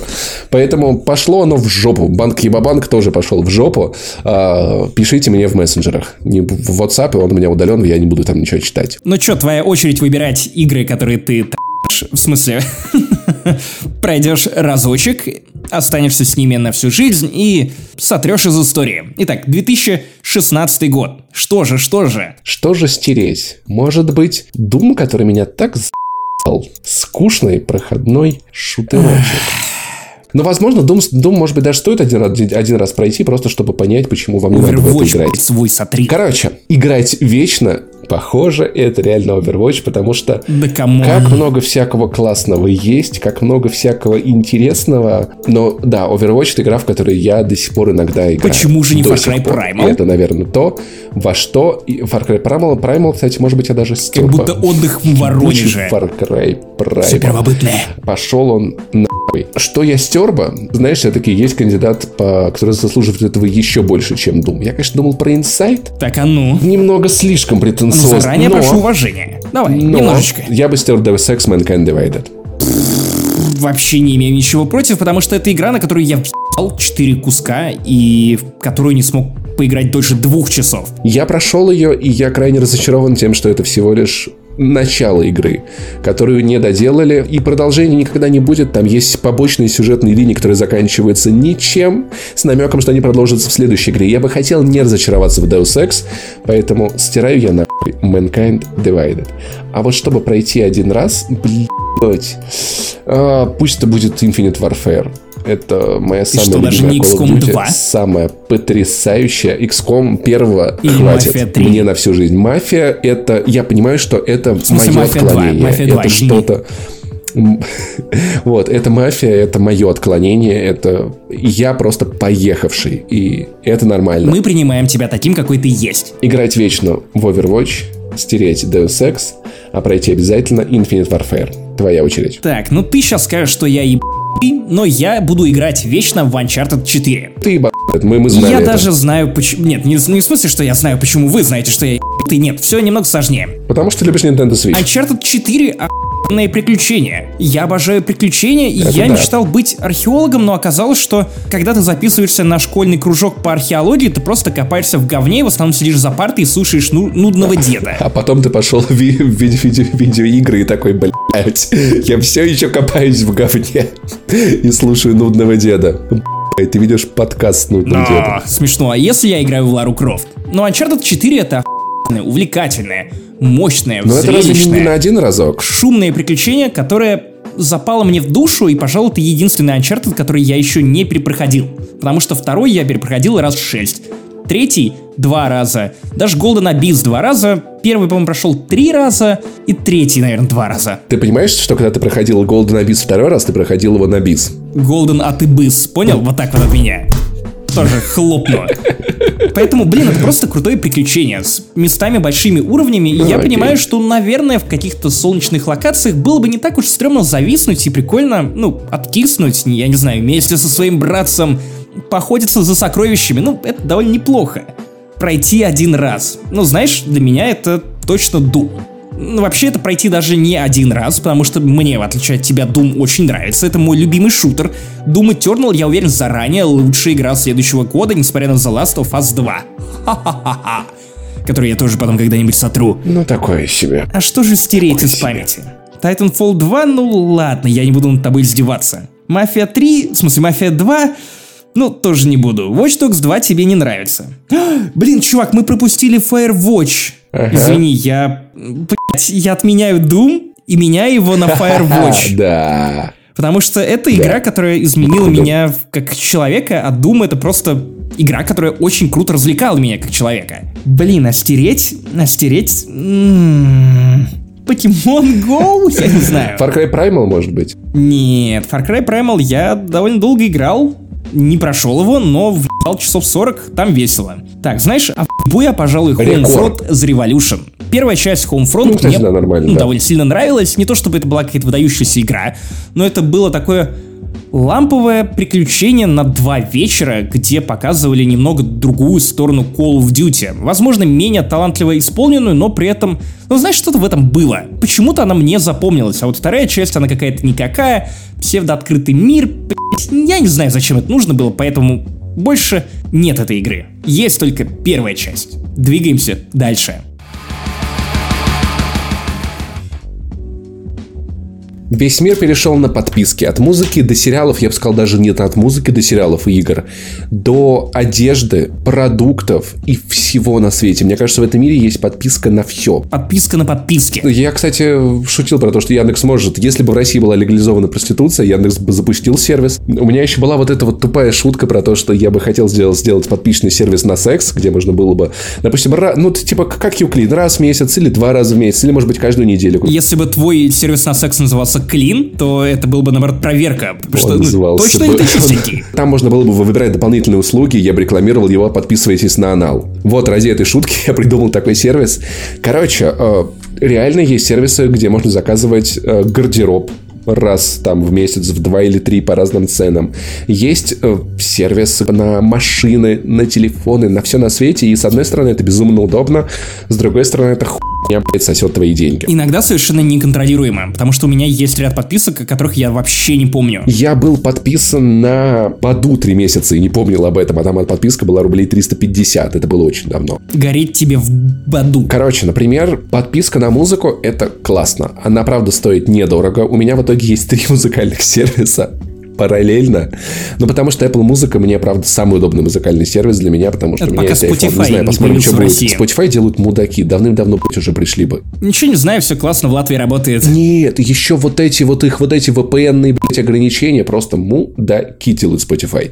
А, плюс я использую YouTube Music, потому что у меня есть подписка на YouTube Premium, потому что YouTube Premium охуенная дух. Я смотрю YouTube, я забыл, что такое реклама там. Это так я если захожу на YouTube с аккаунта DTF, например, я такой, блин, это было так ужасно до YouTube премиум. И я слушаю музыку в, еще иногда в Яндекс Музыке, потому что у меня есть Яндекс Плюс, потому что Яндекс Плюс мне очень нужен, потому что там есть подписка на Кинопоиск HD, где есть куча кино. Но при этом, с другой стороны, знаешь, вот эти вот истории, где люди забывают отменить PlayStation Plus, это где я. люди забывают отменить еще что-то. Это Слушай, я. я взял себе правило. Если мне нужно купить что-то, что сейчас меня подпишет, но оно мне не надо, я не откладываю это на потом. Знаешь, вот эта мысль про то, что я потом это а, а, отключу эту подписку, это, это самое большое наебало. МММ не было таким большим наебалом, как ты говорящий себе, что ты потом отключишь подписку на PlayStation Plus. Заходишь, тут же вырубаешь все то, что тебе не надо. Это очень важно, но с другой стороны, это очень удобно. Я вспоминаю, как надо было покупать музыку на iPhone. Я помню, что я купил альбом Яникса как-то, потому что я не мог послушать его. Я купил альбом Яникса. Потому что ты был пьяникс и одел цепь на цепь с тех пор. Аж мурашки. Кстати, Apple Music я использовал iTunes Match. Это была такая штука, которая загружала в облако музыку, которая была у тебя в медиатеке. И iTunes Match не спрашивал, откуда у тебя эта музыка. Ему было а, это было кайфно, и сейчас подписки в этом виде, это правда удобно. Главное это контролировать, потому что расходы на них могут быть... В конце концов, люди подписываются на нас на Патреоне, мы не можем ругать Кстати, подписки. опять же, культура донатов переросла в культуру подписок. Да. С другой стороны, это также меняет рынок. Например, ты, ну, как я уже много раз говорил, песни у музыкантов стали короче. Это факт. С другой стороны, это то, что происходило всегда. Ну, то есть, когда я слушаю какую-то рок-музыку из 80-х и 70-х, я прям слышу, что людям надо... У, них было 5 песен, а им надо было забить альбом. Поэтому каждая песня выходит по 668 минут, блядь. И это соло четырехминутное, оно здесь только для того, чтобы этот альбом занимал целую пластинку. Поэтому это происходило всегда. Формат влияет на контент. Классная песня может быть и длиной в одну минуту, и длиной в 10 минут. Это вопрос, да, не к тому, сколько она идет. Но в этом что сильно огорчает. Многие западные сервисы, запускаясь у нас, не, не делают региональную цену для России. И это правда досадно, потому что когда ты зарабатываешь, допустим, в рублях 250 тысяч, и это нормально для тебя. И это, допустим, сравнимо с 80 тысячами в Москве. Платить 10 баксов за Netflix это одно дело. Платить 10 баксов за Netflix, когда ты живешь тем более не в Москве, а где-нибудь в Воронеже и зарабатываешь 40 тысяч в месяц, это нахуй совсем другая история. С другой стороны, да, я хочу, чтобы не было региональных ограничений, с другой я хочу, чтобы были региональные цены. Я, я даже не знаю, как это назвать. Поблажки региональные поблажки. Пусть будет так. Ну, скорее, знаешь, было ориентирование на, на региональный рынок. Ну, чувак, это два стула, либо одно, либо другое. Потому что какой смысл тогда будет жить в Америке, если мы знаем, что в России это дешевле? Все будут жить в России, типа жить в России и смотреть какие-то сериалы. Слушай, ну в Стиме нет региональных ограничений, и в Стиме есть региональные цены. Я думаю, что тот же самый Netflix мог, например, смотреть, что если ты э, проводишь месяц в какой-то там больше месяца в какой-то стране европейской, значит, ты уже переехал, и тебе можно менять подписку на более дорогую. Если ты там все время тусуешься в России, то окей, это норм тема. Ты какие подписки оплачиваешь, кроме еды и чего? Чего-то еще. У меня это Netflix, у меня это Amazon Prime, потому что я летом ухватил его по какой-то смешной цене. Но скоро она должна превратиться в не смешную цену. Я пока даже не знаю, буду ли я одновременно продлевать и Netflix, и Amazon Prime. Плюс у меня, у меня Game Pass время от времени. Я продлеваю его, чтобы во что-то потыкать, потому что, ну, Game Pass для владельца Xbox это реально хорошая вещь. Ну, зачем платить за Gears of War 5 4К, если ты можешь получить его за 600 рублей в месяц? Или за The Outer Worlds, который там вышел сразу же, в тот же день, или Автопатия. Кстати, об этом мы еще чуть-чуть поговорим. А, я плачу, ну, во-первых, это подписка на Яндекс Плюс. Тем более она у меня семейная, сразу на несколько человек. Это классно. А, Spotify у меня еще тоже семейный. Это так миленько, когда вы начинаете встречаться и обмениваться подписками. Значит, у вас все серьезно. это, это очень клево. А, сначала жидкостями, а потом подписками. А, Яндекс Плюс, комбо от Mail.ru, потому что это в первую очередь 10% скидка на Delivery Club, а это очень удобно. У меня есть подписка на Apple Музыку, подписка на YouTube Premium, потому что YouTube Premium это тоже важно. Подписка на Patreon, само собой. Я заношу а, подкаст подкасту «Один дома» и Бердикасту, потому что они очень классные, я хочу больше их контента. PS Plus я покупаю раз в год, по скидке. Обычно это совпадает, если еще со скидками в каком-нибудь Рокетбанке, там с кэшбэком, это может выйти годовая подписка тысячи в две в 2200, 2400 типа. За год это типа норм тема. Ну, в принципе, приятно, но я не вижу смысла для себя сейчас брать PS Plus вообще. Слушай, да вроде, наверное, даже... И все, хотя не постоянно какие-то... А, iCloud. iCloud. Я все-таки перешел на 200 гигабайт, потому что мои фотки в 50 гигабайт не умещаются. И, по-моему, было что-то еще. Но в целом вот это вот мои основные темки, все остальные появляются как-то опционально, не опционально. OnePassword тоже каждый месяц. И знаешь что? Вот когда люди говорят о том, что в наш мир пришли в подписки, я думаю, ну это же было давно.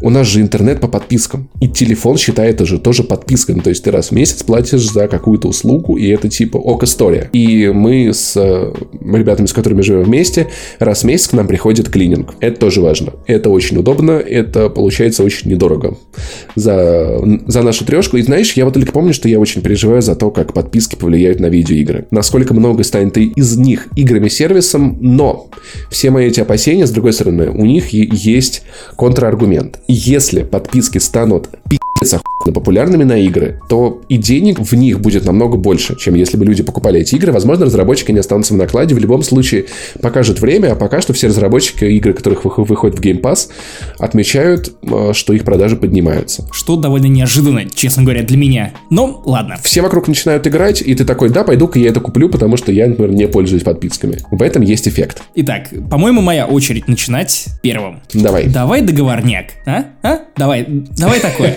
У меня есть две игры, которые я хотел бы, хотел бы стереть. из истории. Первое, разумеется, Mass Effect Andromeda. Справедливо. Я думаю, тут ни у меня, ни у тебя нет сомнений в том, что выбирать. М-м, Вторая никаких. игра. Это Star Wars Battlefront 2. Ее бы я хотел стереть. Не за мультиплеерную часть, потому что она исправилась. Они превратили ее в нормальную игру. За сюжетную кампанию. Это ебаное оскорбление. Это совсем не то, чего я ожидал. Это гораздо слабее, чем книга-приквел, написанная по этой игре. Поэтому давай, вот ты что хочешь уничтожить? Звездные войны или Mass Effect Andromeda? Знаешь, мне кажется, будет символично, если ты уничтожишь э, Звездные войны, а я Mass Effect Andromeda, потому что я студию BioWare любил больше всего на свете, и мне кажется, я в каждом, блядь, подкасте об этом говорю, и я должен это сделать. Давай. Я, я их любил, я их Давай люблю. щелкнем пальцами на раз, два, три. Раз, два, три. Mass Effect Andromeda пошла нахуй, этого никогда не было. Короче, больше этого говна мы не видим. Все, можете поздравить нас. Наконец-то мы очистили мир от скверны. Итак, пройти один раз. Да. Тут довольно сложно, сложно, потому что вышла и Prey, Да. вышла Destiny 2, Да. вышла Cuphead, но эту хуйню я не осилил ни разу, поэтому я даже не буду на нее смотреть. Helix, Need for Speed Payback, South Park The Fracture But All. Средиземье темы войны. Блин, кстати, вот эту игру бы я выбрал как э, пройти один раз. Потому что мне нравится новый формат игр по Средиземью. Я бы хотел, чтобы они были более внятными Да. с точки зрения сюжета, увлекательными, но механики отличные. Это Assassin's Creed, вот то, про что ты говорил. Открытый мир с постоянной дрочью со всех сторон, но безумно приятный. Да! Я отдельно упоминал то, что, к сожалению, я как мразь ведусь на такие геймплей-лупы. Но на самом деле, слушай, в Средиземье механики. Ну, То есть просто нестись через эту пустошь. Ты бежишь, прокачанный, прицеливаешься в орка, который стоит очень далеко от тебя. На одну кнопку ты телепортируешься к нему и убиваешь. Перепрыгиваешь через какой-то забор, залезаешь на... Ну, она настолько механически приятная, что я понимаю, почему в нее можно играть очень-очень много. Так, ну а играть всю жизнь. А жил бы ты, наверное, в истоках или в Зельде? Ты думаешь, что я выберу либо Истоки, либо Зельду? Серьезно? Да. Мне не нравится последняя Да. Зельда. И предпоследняя Зельда мне тоже не нравится, поэтому нет, чувак. хотя бы нет, я не настолько Nintendo еб. Я думал о Супер. Марио Одиссе? Но ты явно пропустил другую игру, которая для меня очень и очень важна. О, Prey достойная В которой я бы, наверное, хотел провести жизнь, но это была бы не очень веселая жизнь. Night in the Woods. Как раз то, что мы с тобой О. упоминали в рамках обсуждения Ты правда инди. хочешь жизнь в, в Night in the Woods? Это маленький городок, в котором ты встречаешь лучших друзей. Там развивается довольно драматичная история. Ты переживаешь внутренний кризис, разрешаешь его или нет. Опять же, зависит от... Я не знаю, я просто очень люблю эту игру и хочу, чтобы большее количество людей узнало о том, что она вышла на Nintendo Switch и вам нужно в нее поиграть. На ПК. Короче, это правда интересно, и я уже живу в маленьком европейском городке, поэтому, возможно, Night in the Woods прямо сейчас во мне бы отозвалась еще с большим звоном. Я восстановлю спр- некую справедливость, потому что игрой года... Это был забавный год, потому что у меня получился э, топ-3 игр. В том году был э, про женщин. Little Nightmares была на третьем месте, э, Hellblade Senua Sacrifice на втором, а Horizon Zero Dawn на первом. Я обожаю Horizon Zero Dawn всем сердечком. Это потрясающая игра. Но до одной игры 17 года я добрался уже в 18 И я такой, блядь, я бы поступил по-другому, если бы сделал это раньше. Если бы к ней вышел раньше, наконец, фанатский перевод, без которого я бы ее хуй прошел. Поэтому пройти один раз я считаю очень нужным и правильным Horizon Zero Dawn. Это потрясающе. А играть всю жизнь Нир Автомата. А играть всю жизнь Нир Автомата, потому что это игра, в которую я закопался с такой глубиной, что просто уже пяточки даже не видно. Столько посмотреть, столько прочитать, столько раз переслушать ее потрясающий саундтрек. Это волшебство, это игра, которая... Вот после нее я такой, ладно, возможно, японские игры могут быть классными. Это первая японская игра, которую я прям полюбил.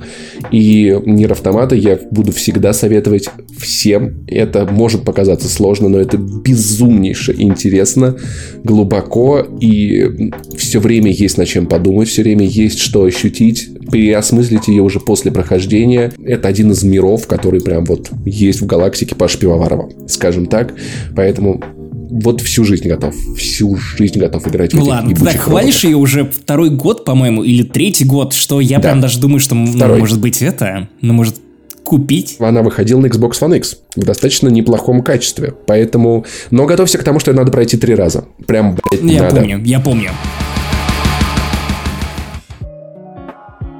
Итак, VR так и не стал дерьмом нового поколения. Лично Максим Иванов верит в AR. Ну, ты зачитал шоу-ноут, я имею в виду, что дерьмом, ну, в смысле, прям, true дерьмо, this is the shit. Сколько нам обещали VR-experience а, что вот мы на пороге чего-то увлекательного, невероятного, необъятного, игры изменятся вот-вот, и за 10 лет мы не то чтобы прям очень сильно приблизились к тому, что нам показывали еще в 90-х. Хотя, разумеется, технологии шагнули вперед, и прямо сейчас вот уже Half-Life анонсировали для очков. Но не для моего очка, оно у меня одно. Я могу согласиться с тем, что VR не стал топовой технологией. В этом есть много причин, на самом деле, блять. Это и стоимость устройств. Это правда дорого.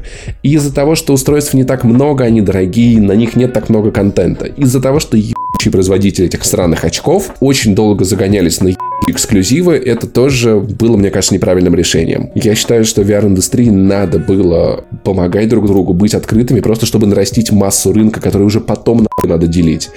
Но, с другой стороны, VR-игр крутых было, правда, много. Beat Saber, правда, охуенная. Rix, правда, охуенная. Farpoint и Blood and Truth на PlayStation, они классные. Ну, они прям и... классные или они просто норм? Они классные. Superhot VR — это настолько... Ни одна видеоигра меня так не погружала в боевик. Ну, то есть ты играл в Superhot? Нет. Ты помнишь, как это... Даже, если даже не в VR. А, чел, я тебе безумно советую. Это все равно пиздец это игра, одна из тех инди, о которых мы говорили, с очень одной четкой идеей, а, где время вокруг тебя движется только когда движешься ты перед тобой висит в воздухе пуля, тебе стоит сделать шаг, она начинает двигаться вместе с тобой. И в VR это начинает работать еще пизже, потому что ты оказываешься на уровне... Ты можешь потрогать эту пулю? Не-не, вокруг тебя куча врагов, и тебе нужно решить боевую головоломку. И ты в итоге с десятого раза на этом уровне понимаешь, что сейчас ты присядешь, чтобы спрятаться за укрытием, поднимешь руку из пистолета, постреляешь вслепую, убьешь несколько человек, развернешься налево, выстрелишь метко вот в этого чувака, который будет только выбегать, развернешься направо, кинешь бутылку. Это настолько потный экшен, что это потрясающий VR. Это охуенно ощущение. VR надо быть дешевле, VR надо быть беспроводным, VR надо быть менее требовательным. И со временем, я думаю, технология еще будет развиваться. Она сейчас находится на некотором плато, через который проходят многие технологии, и в будущем все может реально измениться. Хоронить его я бы не стоил, но сейчас это все еще не потребительское устройство. Ну, я его точно не хороню. Но это итог десятилетия. Это все еще не главное дерьмо на свете. VR на плато. И я полагаю, он может это пройти, если очень сильно постарается. Но я все равно рад, что, этот, что VR вернулся к нам в этом десятилетии, потому что много хороших часов было проведено. Антон Орлов охуенно похудел, купив себе VR-гарнитуру, знаешь, это тоже поинт. Так, теперь ты начинаешь, ты заводила. Мудилу заводилу. Это хороший, блядь, год. Это очень-очень тяжело. Тут и Frostpunk, тут и God of War, и Человек-паук, и Red Dead Redemption. Так, что из этого меня бесит больше всего? Ну, это очевидно, чувак. Там, там две цифры в названии. Еб Far Cry 5 будет стерта с лица земли. Погоди, ты серьезно? Раздражающее. Far Cry 5. Не Fallout 76. Far Cry 5. Игра, которая при всем не... желании вот не может казаться говёной. Far Cry 5 раздражающе отвратительно. Ну это тоже лукавство. Fallout 76, я бы хотел оставить эту игру в истории просто потому, что столько ора, столько кринжа и столько кайфа от каждой новости про эту хуйню. Нет, я не хочу лишать человечества этого. Fallout 76 должен жить как памятник ебучим фейлом. Когда тебе кажется то, что ты делаешь хуйню... Это пирамида и скала. Скала Элла. И... Ну, ноп, ноп, ноп, ноп. Пусть Может остается. Быть, Metal Gear Survive? Пошел нахуй. Far Cry 5 пошел нахуй. Far Cry 5 пошел нахуй. Вот. Есть три игры, на которые я смотрю, которые все, блядь, охуенные. RDR 2, God of War и Spider-Man. И я такой... Сука! Как из них выбрать две? Это, блядь, невозможно. И это все три шедевра ебучих. Ну давай, давай. Давай, ты сможешь, девонька Бэмби, пожалуйста, соберись. Играть всю жизнь, и я готов в RDR 2. Всю жизнь. Потому что всю жизнь, блядь, ехать на ебучей лошади туда-сюда, туда-сюда, туда-сюда. То есть, ты даже Red Dead Redemption 2 умудрился превратить в сраный, сраный мадраннер. Он всегда им был. Это реально эта книга, которая во мне осталась. Я, правда, я готов посвятить себя этой игре. А вот из God of War и Человека-паука выбрать вот одну, которую прям вот надо пройти, они обе охуенные. Я не знаю, но... Ну ты не расстраивайся, что-нибудь я за тобой подберу. Это будет Человек-паук. Окей. Потому что все-таки э, God of War, какой бы она не была. Я понимаю, что это некое начало большой истории, а Человек-паук стал для меня реально прям большой историей. Каким бы охуенным, глубоким, важным для тем более для поколения, которое росло без отцов, э, не была бы God of War, Человек-паук растрогала меня реально до слез. И этой историей законченной, которая все еще может продолжиться, но которая в данном этапе полностью целостно и самодостаточно. Поэтому стереть Far Cry 5, жить в RDR 2 и пройти Человека-паука. Окей, окей, окей, я понял, я понял, я понял, но я осенизатор. Ты сохранил жизнь Fallout 76, чувак, я этого не допущу. Ты хочешь жить в ней? Есть атомные бомбы и скала, которые не должны были быть созданы. Никогда, никем и ни за что. Они не должны отравлять существование для других видеоигр и разработчиков, которые собирают. Просто представь, как выглядят разработчики Fallout 76. Они лепят из скала куличики. Ты приходишь, и у тебя потом в резюме, типа, я три года лепил из скала говно. Чувак, чувак, ты даже не играл в эту игру, но скажи, что тебе не было кайфово от нее. Мне было весело над ней насмехаться. Но я могу насмехаться и над тобой. Над тем, что ты, ну, типа, не всекаешь в то, что Nintendo Switch это круто. Но скоро, я думаю, всечешь. Есть только если они выпустят хорошую консоль. Я надеюсь, Nintendo сможет. Ой, эти навеки. Короче, в чем же я буду жить? А, кстати, в чем я буду жить, это, наверное, самая простая, самая простая номинация. Для меня это Assassin's Creed Odyssey. Kingdom Come Deliverance. Я понимаю, что это уже который Assassin's Creed в моем мире, в моем топе. Но я недавно вернулся в Одиссею, буквально дня 4 назад. Я решил допройти DLC, второе, которое я не допрошел. Я охуел повторно, в третий или четвертый раз от того, насколько это красивая игра. И знаешь, вот если бы мне нужно было выбирать, где жить, в RDR 2 или в Одиссее, я бы выбрал второе. Хотя бы потому что, ну, в HDR это реально, это невероятный уровень графона. В RDR 2 он тоже еще, наверное, невероятнее, но именно вот та яркость. То, какой показана Греция, блин, ну это просто мое почтение, я бы хотел жить и гулять там среди этих садов. И этих каких-то скульптур философов. Блин, это же охуенно. Нет, я, я резервирую для себя Одиссею. К тому же это еще хорошая игра. А вот пройти один раз.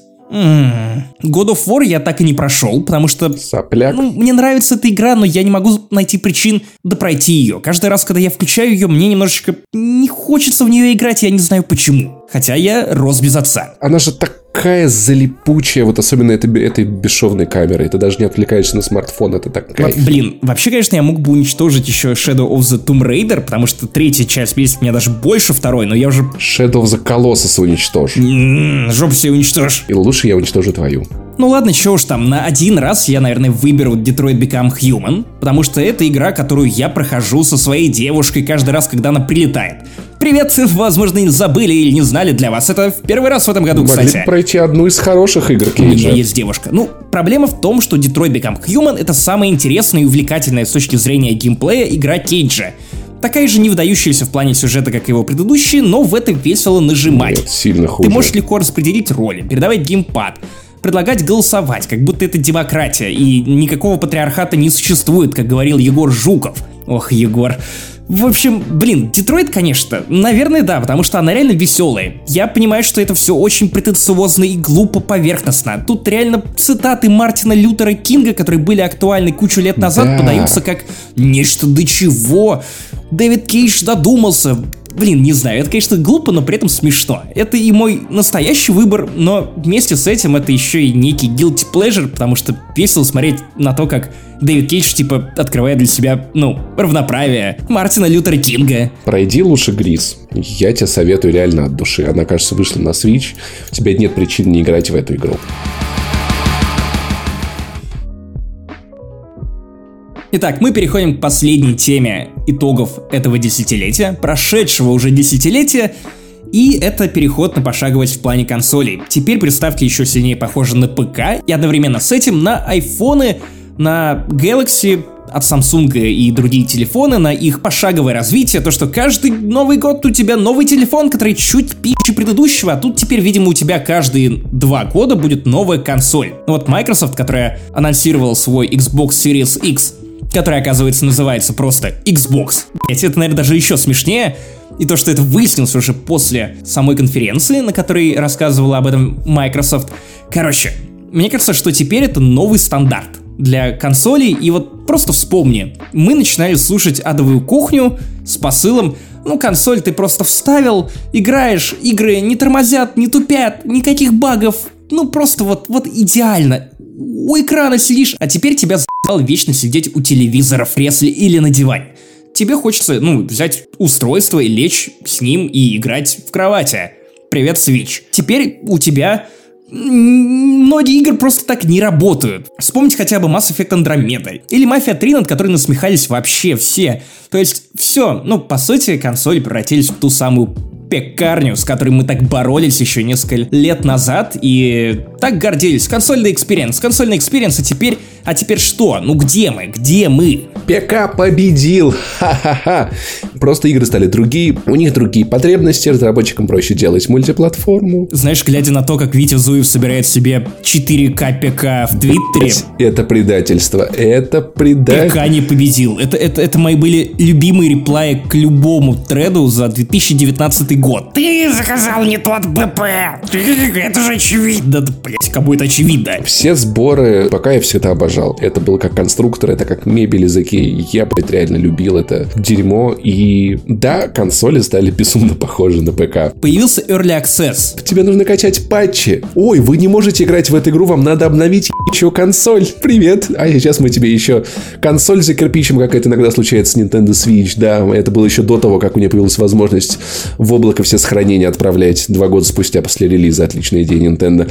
И все меняется. И знаешь, я думаю, что следующим experience ом по-хорошему должен быть э, стриминг вот этим вот бесшовным, без остановок, без загрузок. И если он к этому придет, это будет охуенно.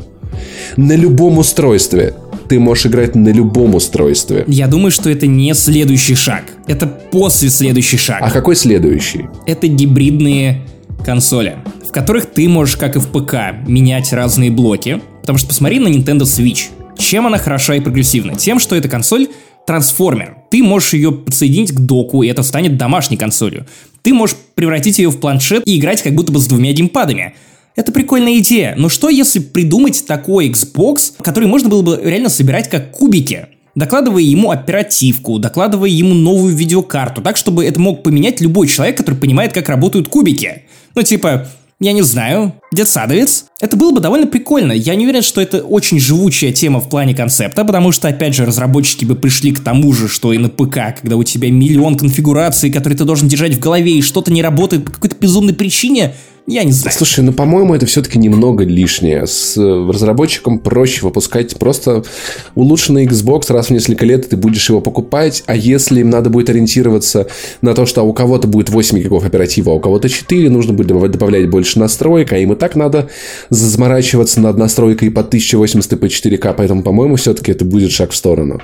Скорее всего, это будет реально просто. Ты можешь играть свой Xbox на телеке, ты можешь играть свой Xbox на своем смартфоне, ты можешь играть свой, свой Xbox на своем ПК, и экран просто победит. Технологии сейчас идут к тому, что самое главное это экран. Не его размер, а просто то, что ты можешь на нем делать. Ну, то есть экран и контенты. Тимур Бекмаметов сделал на экране фильм «Взломать блогеров». Да, сломать блогеров. Слушай, ну ты же правда не задумываешься над тем, сколько у тебя оперативы в айфоне уже? И какой-то мощности процессор. Тебе да я не помню, сколько у меня терафлопсов в Xbox One X. Да. Потому что, ну, не ебет, я вижу, что выглядит красивее. Да, ну то есть, правда, сам по себе экран намного важнее.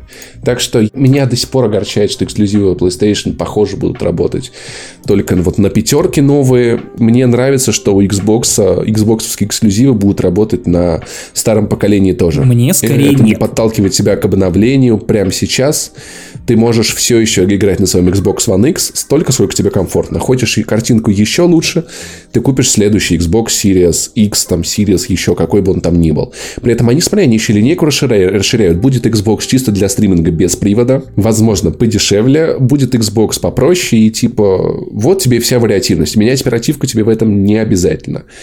Но да, то, что консоли стали сильно похожи на ПК, клево. Но, с другой стороны, мне, мне все-таки... Я заметил, что купив себе PlayStation, я стал меньше играть на ПК и выбирать э, те игры, которые мог бы купить на ПК дешевле на консоли, просто потому что на комп я поставил себе рендер и спокойно играю на в другом месте, на другой платформе. То есть она у меня просто в голове чисто вот отделилась от всего остального. А, это как новое место для твоих занятий. Но в целом консоли изменились достаточно сильно, и, по-моему, это все-таки скорее клево. Но, и, но границы размываются, и по большому опыту ты просто выбираешь себе э, магазин, э, эксклюзивы и Но если это вот все. ЕГС, то выбора просто нет, потому что между большим злом я предпочитаю не выбирать вовсе. Итак, 2019 год. Но здесь, в принципе, мы все это уже, уже обсуждали, поэтому можем просто очень-очень-очень-очень быстро. Так, ну что стираешь из памяти-то, а? А? Сложно, конечно, потому что так много говна вышло. Да блин, я даже не уверен, что она плохая. Я в нее даже, даже не играл. Это забавно, что Biomutant все еще стоит в этом списке. И Luigi Mansion 3. Да ты черт! То есть ты хранил Я стираю Luigi Mansion 3. Выбирал плюс-минус адекватный и, блядь, да какого хуя, чувак? Просто, блядь, come on! Или Control. Слушай, ну я не вижу другого претендента. Ну не Rage 2 же. Ладно, нет, нет, нет, нет, нет, нет, ладно, ладно, ладно. Я продолжу уничтожать, уничтожать BioWare, и я должен стереть Энзо. О, это благородно. И с большим-большим удовольствием. Благородно. Санина. И не, даже несмотря на то, что все люди забудут, как я был прав все это время, а они ошибались, я сотру эту хуйню, и новый BioWare, считаю, уже просто не существует. Играл бы я все время Наверное, в Death Stranding. Я не изменяю себе, это моя игра Блин, года. ты понимаешь, что эта игра про тебя, потому что ты, живя в Москве, стал зависим от сервисов доставок. Мул. Да. Хотя, знаешь, у меня была в каком-то каким-то летом идея даже устроиться велокурьером куда-нибудь кататься на велике и какую-нибудь хуйню развозить. А пройти один раз, я очень надеюсь, Jedi Fallen Order, блядь, когда... Нет, контрол, контрол, контрол. Пройти один раз контрол, у меня это так и не получается, но я очень хочу, я надеюсь, я пройду. Я все-таки зажег в тебе этот огонь искры интереса. Не, на самом деле он был зажжен у меня все это время. Я люблю игры Remedy, мне действительно, я вижу, как все хвалят контрол. Мне реально досадно от того, что у меня не получается ей заинтересоваться. Возможно, я еще найду какой-то угол и подход к ней, наверное, позже. Угу. Блин. Ну, мне нужно определиться с тем, что стереть. Days Gone. Конечно же, я сотру Days Gone, Сука. потому что меня за***ала эта игра в прошлом году просто максимально. Извини, чувак, просто эта дилогия итогов года должна была разрешиться как-то драматично. Вот знаешь, я так долго дисел Days Gone, что, разумеется, я уничтожаю Days Gone. Все, Иди перди на своем мотоцикле в каком-нибудь другом дворе, в другой вселенной, больше тебя нет. Наконец, слава богу, как хорошо дышится. А, где же жить? Знаешь, вот я думаю, что ты бы подумал, что я хотел бы жить где-нибудь в мире Звездных войн, в далекой-далекой галактике, я вообще, наверное, хотел бы. Но душа лежит контрол, потому что, ну, это так всрато, это так странно, это так опасно. А прикинь, как обидно было бы, если бы ты, ты оказался в мире Звездных войн, но ты был бы не джедаем, ты был бы ебучим уборщиком на Звезде Смерти. Да и было бы охуенно, ну come on, подтирать кал за императором. Э, кал за калом, да. так вот. А, видите, это пятно мочи, это Дарт Вейдер. Все потому, что у него нет нормальных рук, ему тяжело целиться. Ты бы его слизнул. Да, так вот, э, так все-таки в Control ты бы да, прям жил. Да, Совершенно точно, потому что это... Я, я рассказывал об этом в предыдущем подкасте. Это настолько странный мир, что он меня поглотил, и я с нетерпением жду двух дополнений, чего со мной не было давненько. Просто как кошмар. 2020 год, 2020, 420 или что мы там придумали. Я жду дополнения. Охуенно. А пройти один раз. Блин, ну, видимо, Death Stranding опять останется за бортом, потому что, ну, блин, все-таки я, я еб я выбираю Звездные войны, Star Wars Jedi Fallen Order, конечно же, пройти один раз. Ох ты, ну ты как всегда. Вот такой вот 2019 год, подвели его итоги еще раз, потому что мы так можем сделать. Подкаст не занесли ни рамок, ни границ, просто два набора яиц. Ни бога, ни господина, а теперь падина. А теперь качаем паладина. Ну а с вами был 118 выпуск подкаста «Не занесли». Праздничное настроение, надеюсь, что у вас еще не улетучилось после этого подкаста. Вдруг вы послушали и осознали, что все плохо и зачем я поддерживаю этих чуваков на Патреоне. Кстати, если не знали, смотрите, какая нативная интеграция. Вы можете поддержать нас на Патреоне, там куча контента, включая вспоминашки про сериалы, которые нас поменяли. Чуваки, послушайте, это лампота пи***ць. Да, а я очень рад от того, что мы скрасили ваши каникулы, от того, что вы, я надеюсь, очень классно провели это время с нами. И Блин. Было неплохо. Надеюсь, вы классно проводите время. Мне было безумно весело подводить итоги десятилетия. Я уже жду момента, когда мы будем подводить следующие итоги десятилетия. Надеюсь, в том же самом подкасте, в тем же самым составом. Если я, конечно, переживу, блядь, это десятилетие. Надеюсь, живые. Да. Или с аугментациями. У меня будет железный хуй. Он и так железный, как и жопа. Железная воля. Короче, для вас вещали Максим Иванов, подписывайтесь в Твиттере I Love Saint Jimmy, также Паша в Твиттере Паш Поня. Подписывайтесь на нас во Вконтозике, групп не занесли, а также оставляйте оценки на iTunes. Мы читаем эти отзывы время от времени, не в этот раз, потому что, блять, мы не можем понять, когда и что у нас выйдет. Но, в общем, приятно anyway. Рассказывайте друзьям о нашем подкасте. Люблю вас жутко, целую в обе щеки, как Брежнев. Да. Окей, а у меня густые брови. Пока. Пока.